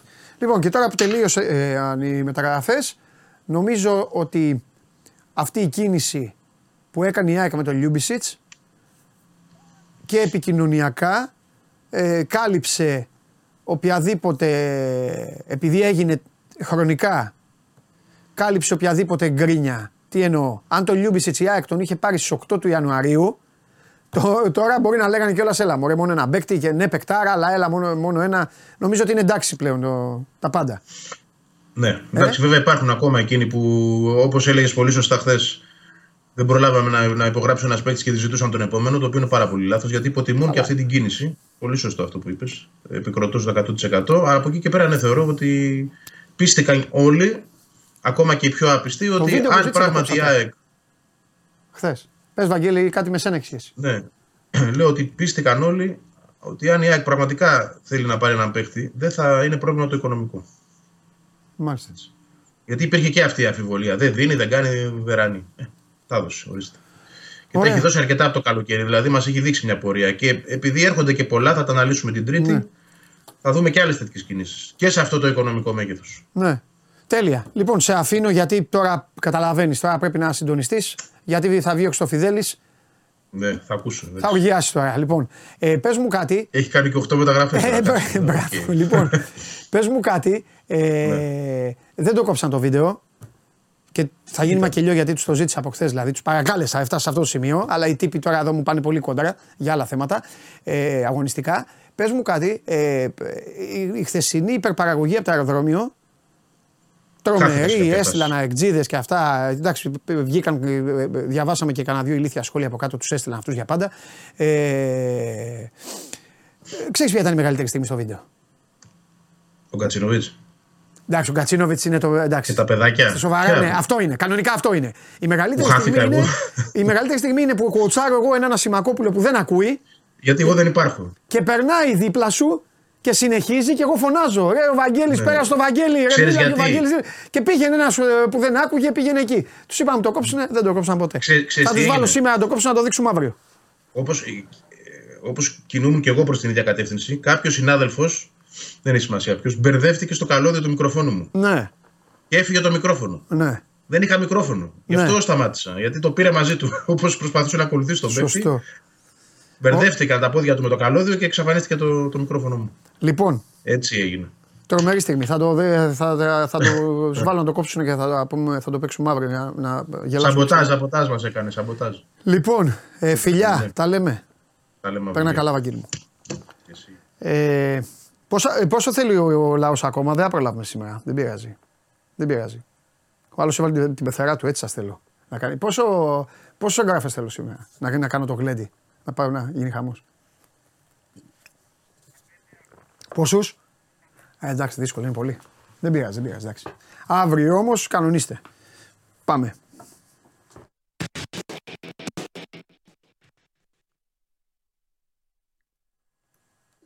Φίλερ διέλυσες, σήματα διέλυσες. Τα πάντα τα διέλυσες. Τα πάντα. Αθεόφοβε, με έξι στόπερ. Χαμός. Έξι στόπερ έφτασες. Έτσι ρε είναι. Σωστό. Τι λέ... Κανονικά ξέρεις τι πρέπει να πεις. Να πεις λοιπόν, ακούστε κάτι. Τι μας πρίζατε, τι λέγατε τόσο καιρό, τι θα γίνει στο κέντρο της άμυνας, τι θα γίνει με τα στόπερ, τι θα γίνει με... Ωραία, φάτε στόπερ να ησυχάσετε. Γεια σου ρε Μίτσο. Γεια σου Παντελή. Καλό μήνα καταρχάς. Επίσης, επίσης Δημήτρη μου, επίσης. Καλό μήνα, καλό μήνα. Επίσης παιχτάρα μου. Για λέγε. Πάρ... Είσαι και διάθετος να τα πάρουμε από την αρχή. Ναι. Κάνουμε έτσι ένα απολογισμό για τους φίλους μας. Όλα, όλα. Αρεσιτά, δώσε κλείσε όποτε θέλεις. Δεν με νοιάζει για την πάρτι σου. Πάμε. Λοιπόν, ε, είχαμε οκτώ προσθήκες. οκτώ με το Πιτσιρικά. Όχι, όχι, όχι. εννιά ένα, λοιπόν. Ένατος ο Πιτσιρικάς. Ναι. Α, άμα πας υπογραφές είναι δέκα. Γιατί βάζεις ένατο τον Πιτσιρικά, ναι, και δέκατο το Γκοστίνια που έχει κλείσει από τη Ριόαβε για το καλοκαίρι. Α, είναι και αυτός. Σωστά. Ο Μαξίμοβιτς του Ολυμπιακού. Σωστά. Ναι. Ναι. Αν βάλεις υπογραφές είναι δέκα. Βέβαια, δέκα. Τι να κάνουμε. Ό,τι ψωνίζει ο καθένας. Ναι. Οι προσθήκες είναι οκτώ. Ναι. Είναι τέσσερις με μεταγραφή, ναι, και τέσσερις δανεικοί. Ναι. Λοιπόν, ναι, είναι, να τα πάρουμε και χρονικά έτσι όπως ήταν. Είναι ο Ναβάρο, ο οποίος ήρθε δανεικός. Έλα, ο, κάσα του, μην μου λέμε τα ίδια για αυτούς. Προχώρα του, άστο Ναβάρο. Τελείωσε. Εντάξει, αλλιώς θα νυχτώσουμε, να μητσολυπήσουμε, να φάμε. Απλά ο Ναβάρο έχει παίξει και δέκα μάτς. Άστον, έφυγε ο Ναβάρο. Ωραία, ο Μαρτίνς έφυγε, ε... ο Μαρτίνς. Ποιος άλλος, ναι, είναι. Τι, έτσι, για Ολυμπιακό όσα... μιλάμε, Δημήτρη μου. Ο... Πριν ένα όσα... μήνα είναι, πα... είναι τέλειος. Παλιατζούρες τώρα, πάμε. Εντάξει, Όρτα, Τσικίνιο. Ε, λοιπόν, τους τελευταίους, Καμπράλ και Βέζο. Λοιπόν, να μην σε κουράζω. Τον Καμπράλ πρώτα απ' όλα πρέπει να σου δώσω συγχαρητήρια. Συγχαρητήρια, τρι... τρία χρόνια πάλευες, ρε φίλε. Εντάξει. Εγώ δεν πάω, ο Ολυμπιακός παλεύει. Ναι, αλλά εντάξει, και εσύ, και εσύ το έλεγες συνέχεια κάθε μέρα. Ναι. Έλα. Ναι. Ε, ήταν στο παραένα να έρθει κάθε φορά. Ναι. Μία από τη Sporting, μία από τη Λάτσιο, μία από, τέλος πάντων, από τις ομάδες που ήταν. Καλός παίκτης. Ε, ήρθε τώρα. Ήρθε τώρα. Καλός παίκτης. Ε, ναι, καλός παίκτης. Καλός παίκτης. Και όπως είπε και ένας φίλος, τουλάχιστον δεν θα έχουμε για τις επόμενες μεταγραφικές περιόδους να λέμε για Καμπράλ, Βέζο κτλ. Που είχε απασχολήσει ο Ολυμπιακός και τους, αυτή τη φορά τους πήρε. Άρα οι επόμενοι διαγράφονται από τις επόμενες μεταγραφικές. Έχω τελειώσεις. Τώρα, δεν, σου λέω πες, αλλά μου γεννιούνται απορίες. Ο, ναι. ο, τον Βέζο τον πήρε δικό του. Ναι, δικό του, ναι. Είναι τόσο wow. Τόσο wow. Τον ναι, το λέω γιατί το, ο Ολυμπιακός κατηγορείται, ρε παιδί μου, από μερίδα των φίλων του ότι πάει και δανείζεται, ότι κάνει, ότι Ιράν και αυτά. Και πάει, ναι, τελευταία μέρα των μεταγραφών, ναι, και ναι, παίρνει έναν παίκτη δικό του. Με τον οποίο φτάνει τους έξι στόπερ. Τη στιγμή που εσύ έλεγες σωστά, ρε παιδιά, έκανα εξάρι. Ναι. Που μπορεί, ναι, να γίνει μετακίνηση του Ντόρι, ε, τώρα.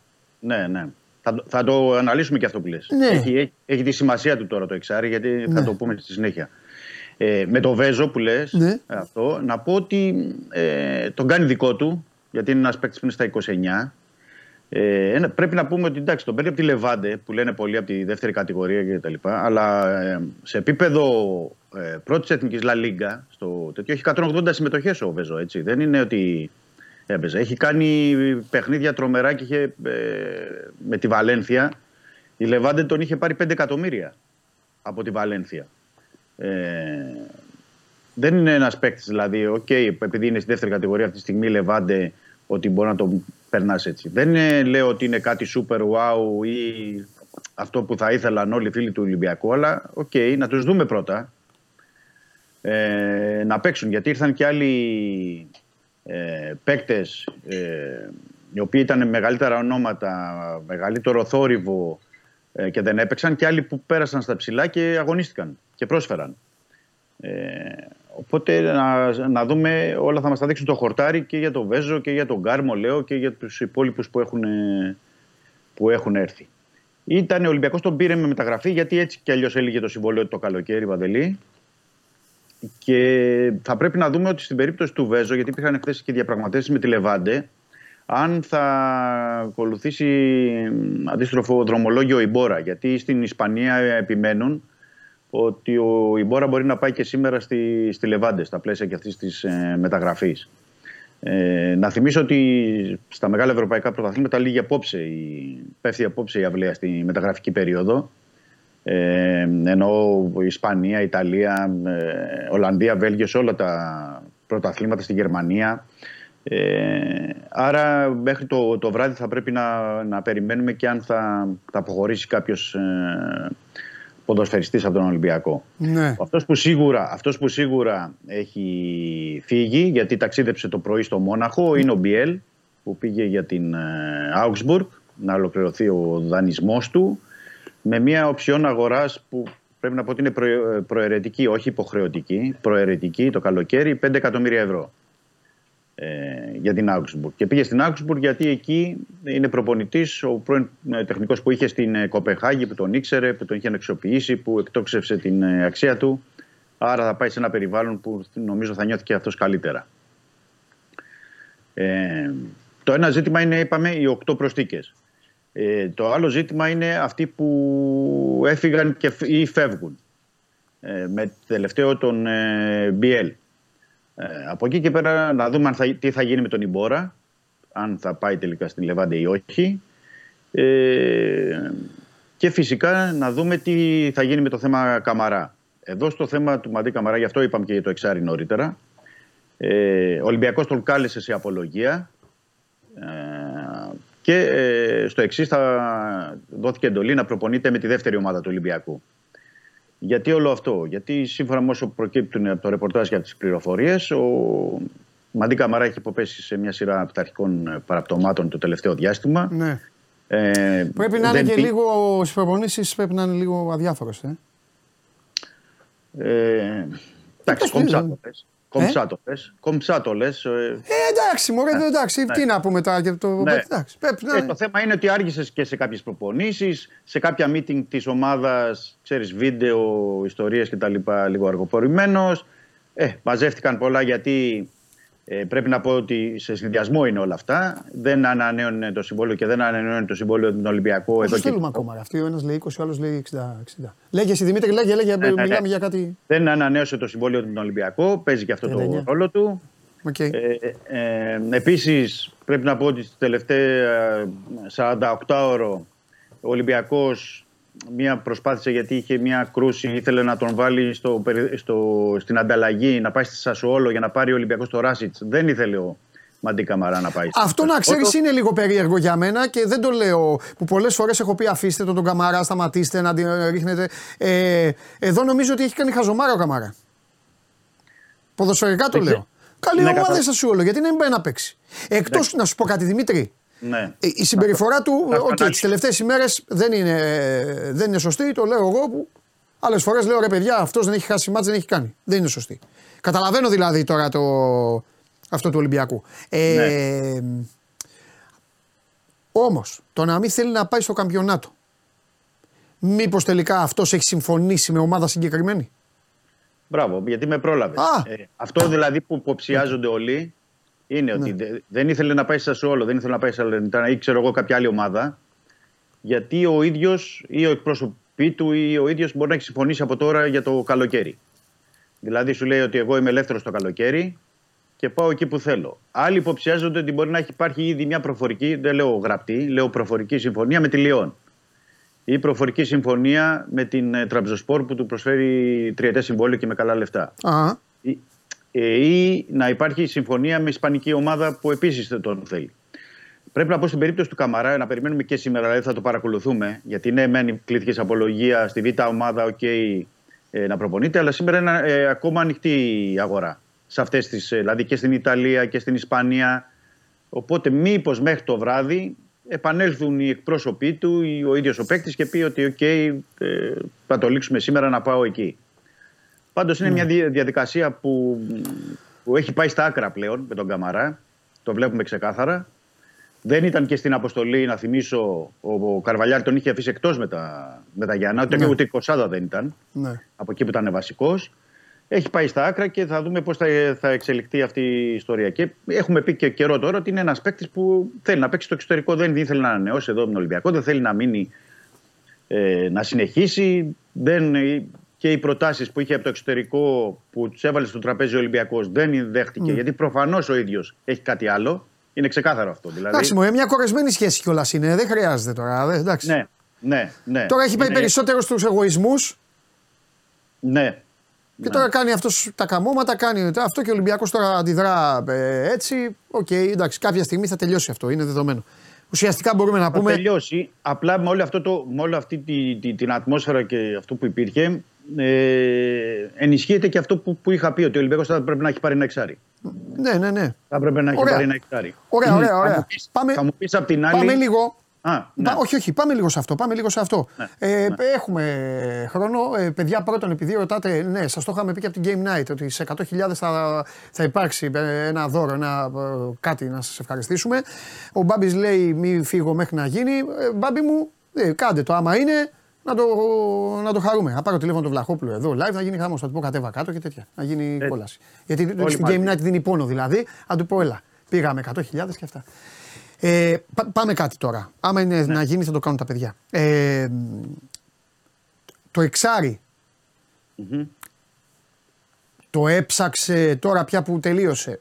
Ε, εκτός άμα υπάρχει περίπτωση να εμφανιστεί τίποτα σε ελεύθερο προϊόν μέχρι αύριο. Αύριο πότε είναι με τα γραφολόγια να προσδίδει. Η, αύριο δεν μου πες. Η ελεύθερη, η ελεύθερη ναι. είναι μέχρι τις εννιά του μήνα. Ωραία. Μου το κάνεις ακόμη πιο εύκολο. εννιά Φεβρουαρίου. Ναι. Υπάρχει τίποτα. Ε, εμείς θα το αφήσουμε ανοιχτό. Εντάξει, δεν μπορούμε να... Αυτό να μου πεις. Έχεις δίκιο. Ναι, έχεις δίκιο, έχεις δίκιο. ναι. ναι. Εμείς θα το αφήσουμε ανοιχτό. Εντάξει, ο Ολυμπιακός δεν διαφαίνεται. Πρέπει να πω, ναι.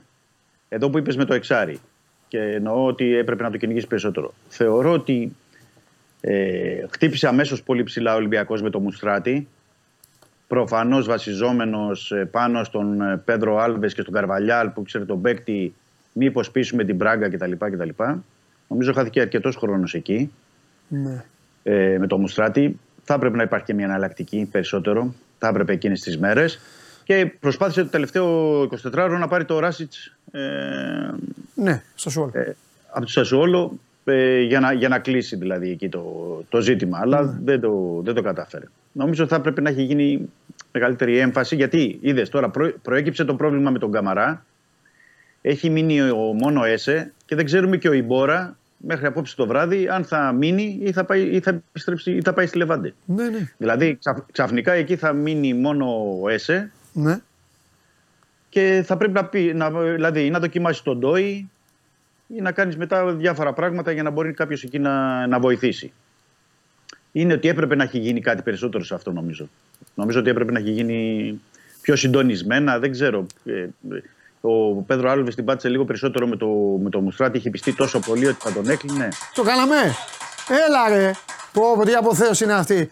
εκατό χιλιάδες, ε! Δώσε με λίγο. Δημήτρη, συγγνώμη κιόλας. Δώσε με λίγο σκηνοθετή. Συγχαρητήρια. Λοιπόν, σας ευχαριστούμε πάρα πολύ. Πάρα πολύ ευχαριστούμε. Θα τον τρελάνω κοντά το Βλαχόπουλο, γι' αυτό ζω. εκατό χιλιάδες λοιπόν από τότε που ξεκινήσαμε και ξεκινήσαμε πότε, πριν δύο, δύο, δυόμισι χρόνια αυτή την προσπάθεια. Ευχαριστούμε πάρα πολύ. Μόνο αυτό μπορώ να πω. Εγώ. Τίποτα άλλο. Μου κάνετε και παρέα κάθε μέρα. Και σας έχω λίγο πιο πολύ από τα, από τα βράδια, από τους βραδινούς δηλαδή, γιατί τα βράδια εδώ με τα παιδιά, εντάξει, δεν είναι ε, κάθε μέρα. Οι υπόλοιποι παίρνω live. Άμα δεν το σηκώσω το τηλέφωνο θα γίνει τώρα μακελιό. Θα φύγω live με, θα φύγω live με κάμερα, αν δεν το σηκώσει. Δεν το σηκώνει. Ξέρετε γιατί το παίρνω. Γιατί κάθε βράδυ λες την Game Night. Άντε να πάμε, άντε να δούμε, άντε να κάνουμε. Λοιπόν, τρομερή στιγμή. Και θα συνεχίσουμε ακόμα ακάθεκτη. Ακάθεκτη θα συνεχίσουμε. Τι λαός είστε εσείς. Τι φοβερός λαός είστε εσείς. Ξανακάνω εγώ προσπάθεια. Ξανακάνω εγώ, δεν θα τον αφήσω. Ρε τι γίνεται. Συγχαρητήρια σε εσάς πρώτα απ' όλα, όχι σε μένα. Εγώ τι. Τον πήρα, τον πέτυχε, τον σήκωσε. Το σήκωσε. Πού είσαι. Πού είσαι, είσαι live στο τηλέφωνό μου. Πού είσαι. Κατέβα. Live. εκατό χιλιάδες. Έλα. Φαγώθηκες όλα τα βράδια, έλα, εκατό χιλιάδες. Έλα να πούμε εδώ, ευχα... ε, τι? Έλα, έλα. έλα, έλα κάτω. Έλα. Λοιπόν, δώστε μου λίγο το Δημήτρη μέχρι να έρθει ο Παντελής. Δώστε μου λίγο. Έλα Δημήτρη λοιπόν, μου. Λοιπόν. Επόμενος, επόμενος στόχος, εκατόν πενήντα χιλιάδες. Επόμενος στόχος, ναι. Ναι, σωστό. Για πες μου τώρα... Ε... Μπράβο και στους φίλους που μας παρακολουθούν, συγχαρητήρια. Έτσι... Πες μου κάτι μέχρι που να έρθει ο Παντελής λίγο και να, ναι. σε, ξα... να σε ξανααφήσω. Ναι. Ε... Ο τερματοφύλακας σημαίνει κάτι, ο Πιτσιρικάς. Ο Πιτσιρικάς που πήρε ναι. είναι για τη Β' ομάδα ναι. και, για την, και την ΚΑΠΑ δεκαεννιά. Αλλά, αλλά, αλλά τώρα, τώρα, αυτή ναι. τη στιγμή. Ναι. Αλλά ναι. έχουν πολύ καλή άποψη και γι' αυτό τον κυνήγησαν και τον πήρανε τώρα από την δεύτερη ναι. ομάδα της Ιντέρνα. Για όσους δεν το γνωρίζουν, ναι. τον ανακοίνωσε κιόλας. Ναι. Είναι ένα ενενήντα έξι δίμετρος, δηλαδή ε, πολύ καλά στοιχεία. Εντάξει, αυτά ξέρεις, πολλές φορές αλλάζουν. Ναι. Είναι για τη δεύτερη ομάδα και για την ΚΑΠΑ δεκαεννιά, ναι. αλλά το παιδί έχει προοπτικές. Αν δείξει και τα λοιπά, μπορεί να κερδίσει. Καταλαβαίνω γιατί το λες. Το λες για τον Τζολάκη. Ναι, το λέω για τον Τζολάκη. Ναι, ναι, ναι. Όχι, η πρόθεση και αυτό που ξέρω εγώ αυτή τη στιγμή είναι να ανανεώσει ο Τζολάκης. Ναι.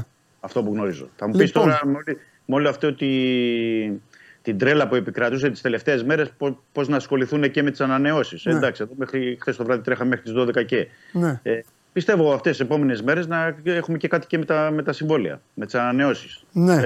Συνάντηση κάτι να, να γίνει, να δούμε να μπουν στην τελική ευθεία. Ωραία. Και βέβαια να μην ξεχάσω να πω ότι αύριο πρέπει να δώσει την ευρωπαϊκή λίστα ο Ολυμπιακός. Θα τα πούμε αύριο αυτά. Ωραία. Αύριο θα μιλήσουμε για αυτό και για Παναθηναϊκό βέβαια, γιατί ο Ολυμπιακός τα έχει κάνει έτσι. Λέμε παίκτες, παίκτες, παίκτες, παίκτες και έχει και παιχνίδια. Αλλά αυτό το, αυτό το γνωρίζαμε. Ναι. Το ναι, γνωρίζαμε ναι. καιρό τώρα. Μάλιστα.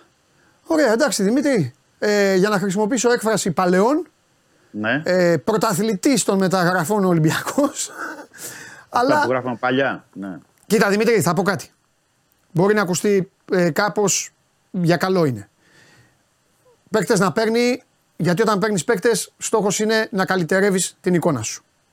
Το θέμα είναι ότι σχηματιστεί να στηριχθεί. Γιατί αν ο Ολυμπιακός έχει πάρει οκτώ παιδιά, συν αυτούς που έφερε ο Κορδόν με τον Μαρτίνεθ, και μετά γίνουν άλλα, φύγει πάλι ο προπονητής, αναλάβει άλλος προπονητής και το καλοκαίρι φτούκει από την αρχή, τότε εκεί όλο αυτό που γίνεται τώρα θα το συζητάς και θα το μνημονεύεις και θα λες ήρθαν και τότε αυτοί, ήρθαν οι Πορτογάλοι, άλλοι πάλι συνολικά και κάποιοι δανεικοί, κάποιοι αγύριστοι και αυτά. Εκεί θα είναι το θέμα. Ε, ναι, αυτό. Τώρα το ένα, το ένα τρίτο του ρόστερ είναι Πορτογάλοι τώρα. Αυτό. Συνα, έλα μέσα, συν, έλα μέσα, έλα μέσα. Πορτογαλικά. Μίτσο, σε κόβω απότομα, χίλια συγγνώμη, ε. Εντάξει, εντάξει, θα τα πούμε αύριο όμως. Αύριο Δημήτρη μου, αύριο. Ναι, ναι. Να σου πω και κάτι στην τελική. Ναι. Μπορεί να κάνει και άλλη μεταγραφή. Φιλιά.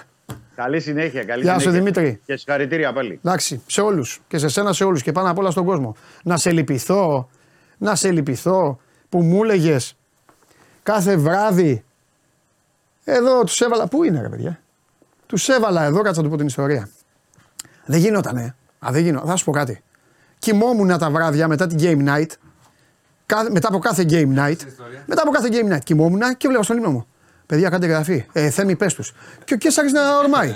Και λέω λοιπόν, θα πάω μέσα στο show must go on δύο μέρες να ξέρεις, τους έκανα μου. Σήμερα δώσανε ριστάλ. Ορίστε. Φαγώθηκες, μεγάλε. Συγχαρητήρια και. Εμάς, στο λαό μας. Αξίζουνε συγχαρητήρια και στα παιδιά που είναι. Όχι στο λαό. Κυρίως αξίζουν τα παιδιά. Τι θα πούμε τώρα την Κυριακή. Έξω, που κάνουν δουλειά έξω. Ναι, εννοείται. Αυτούς που δεν βλέπουν. Εννοείται, γιατί όλο αυτό το χτίσαμε κυριολεκτικά από το μηδέν. Είναι δουλειά σχεδόν τρία χρόνια. Κυριολεκτικά από το μηδέν. Έκλεισε το ραδιόφωνο ναι. και μετά ε, με κορονοϊό και εν μέσω, όπως θυμάσαι, εκεί προς τα τέλη πάνω στις καραντίνες και αυτά. Ναι, με πολλές εκπομπές, πολλά βίντεο. Ένα τμήμα και το κάναμε ναι. τμήμα τέτοιο. Έγινε πολύ με μεγάλη δουλειά. Και, και, πούμε, και, και, με, τα, με, τα παιδιά, και με τα παιδιά να τρέ. Λυπήσουμε. Ε, αυτός είναι στόχο. εκατό διακόσια. Εντάξει, δεν με κουράζει αυτό να το λες. Είναι μακριά. Θα λέω εντάξει, λέγε τρέλες. Δεν είναι τόσο γιατί με αυτό που πάμε να φτιάξουμε τους επόμενους μήνες και δεν το λέμε ακόμη. Σταμάτα γιατί θα σου ανοίξω την καρδιά μου μετά. Ωραία.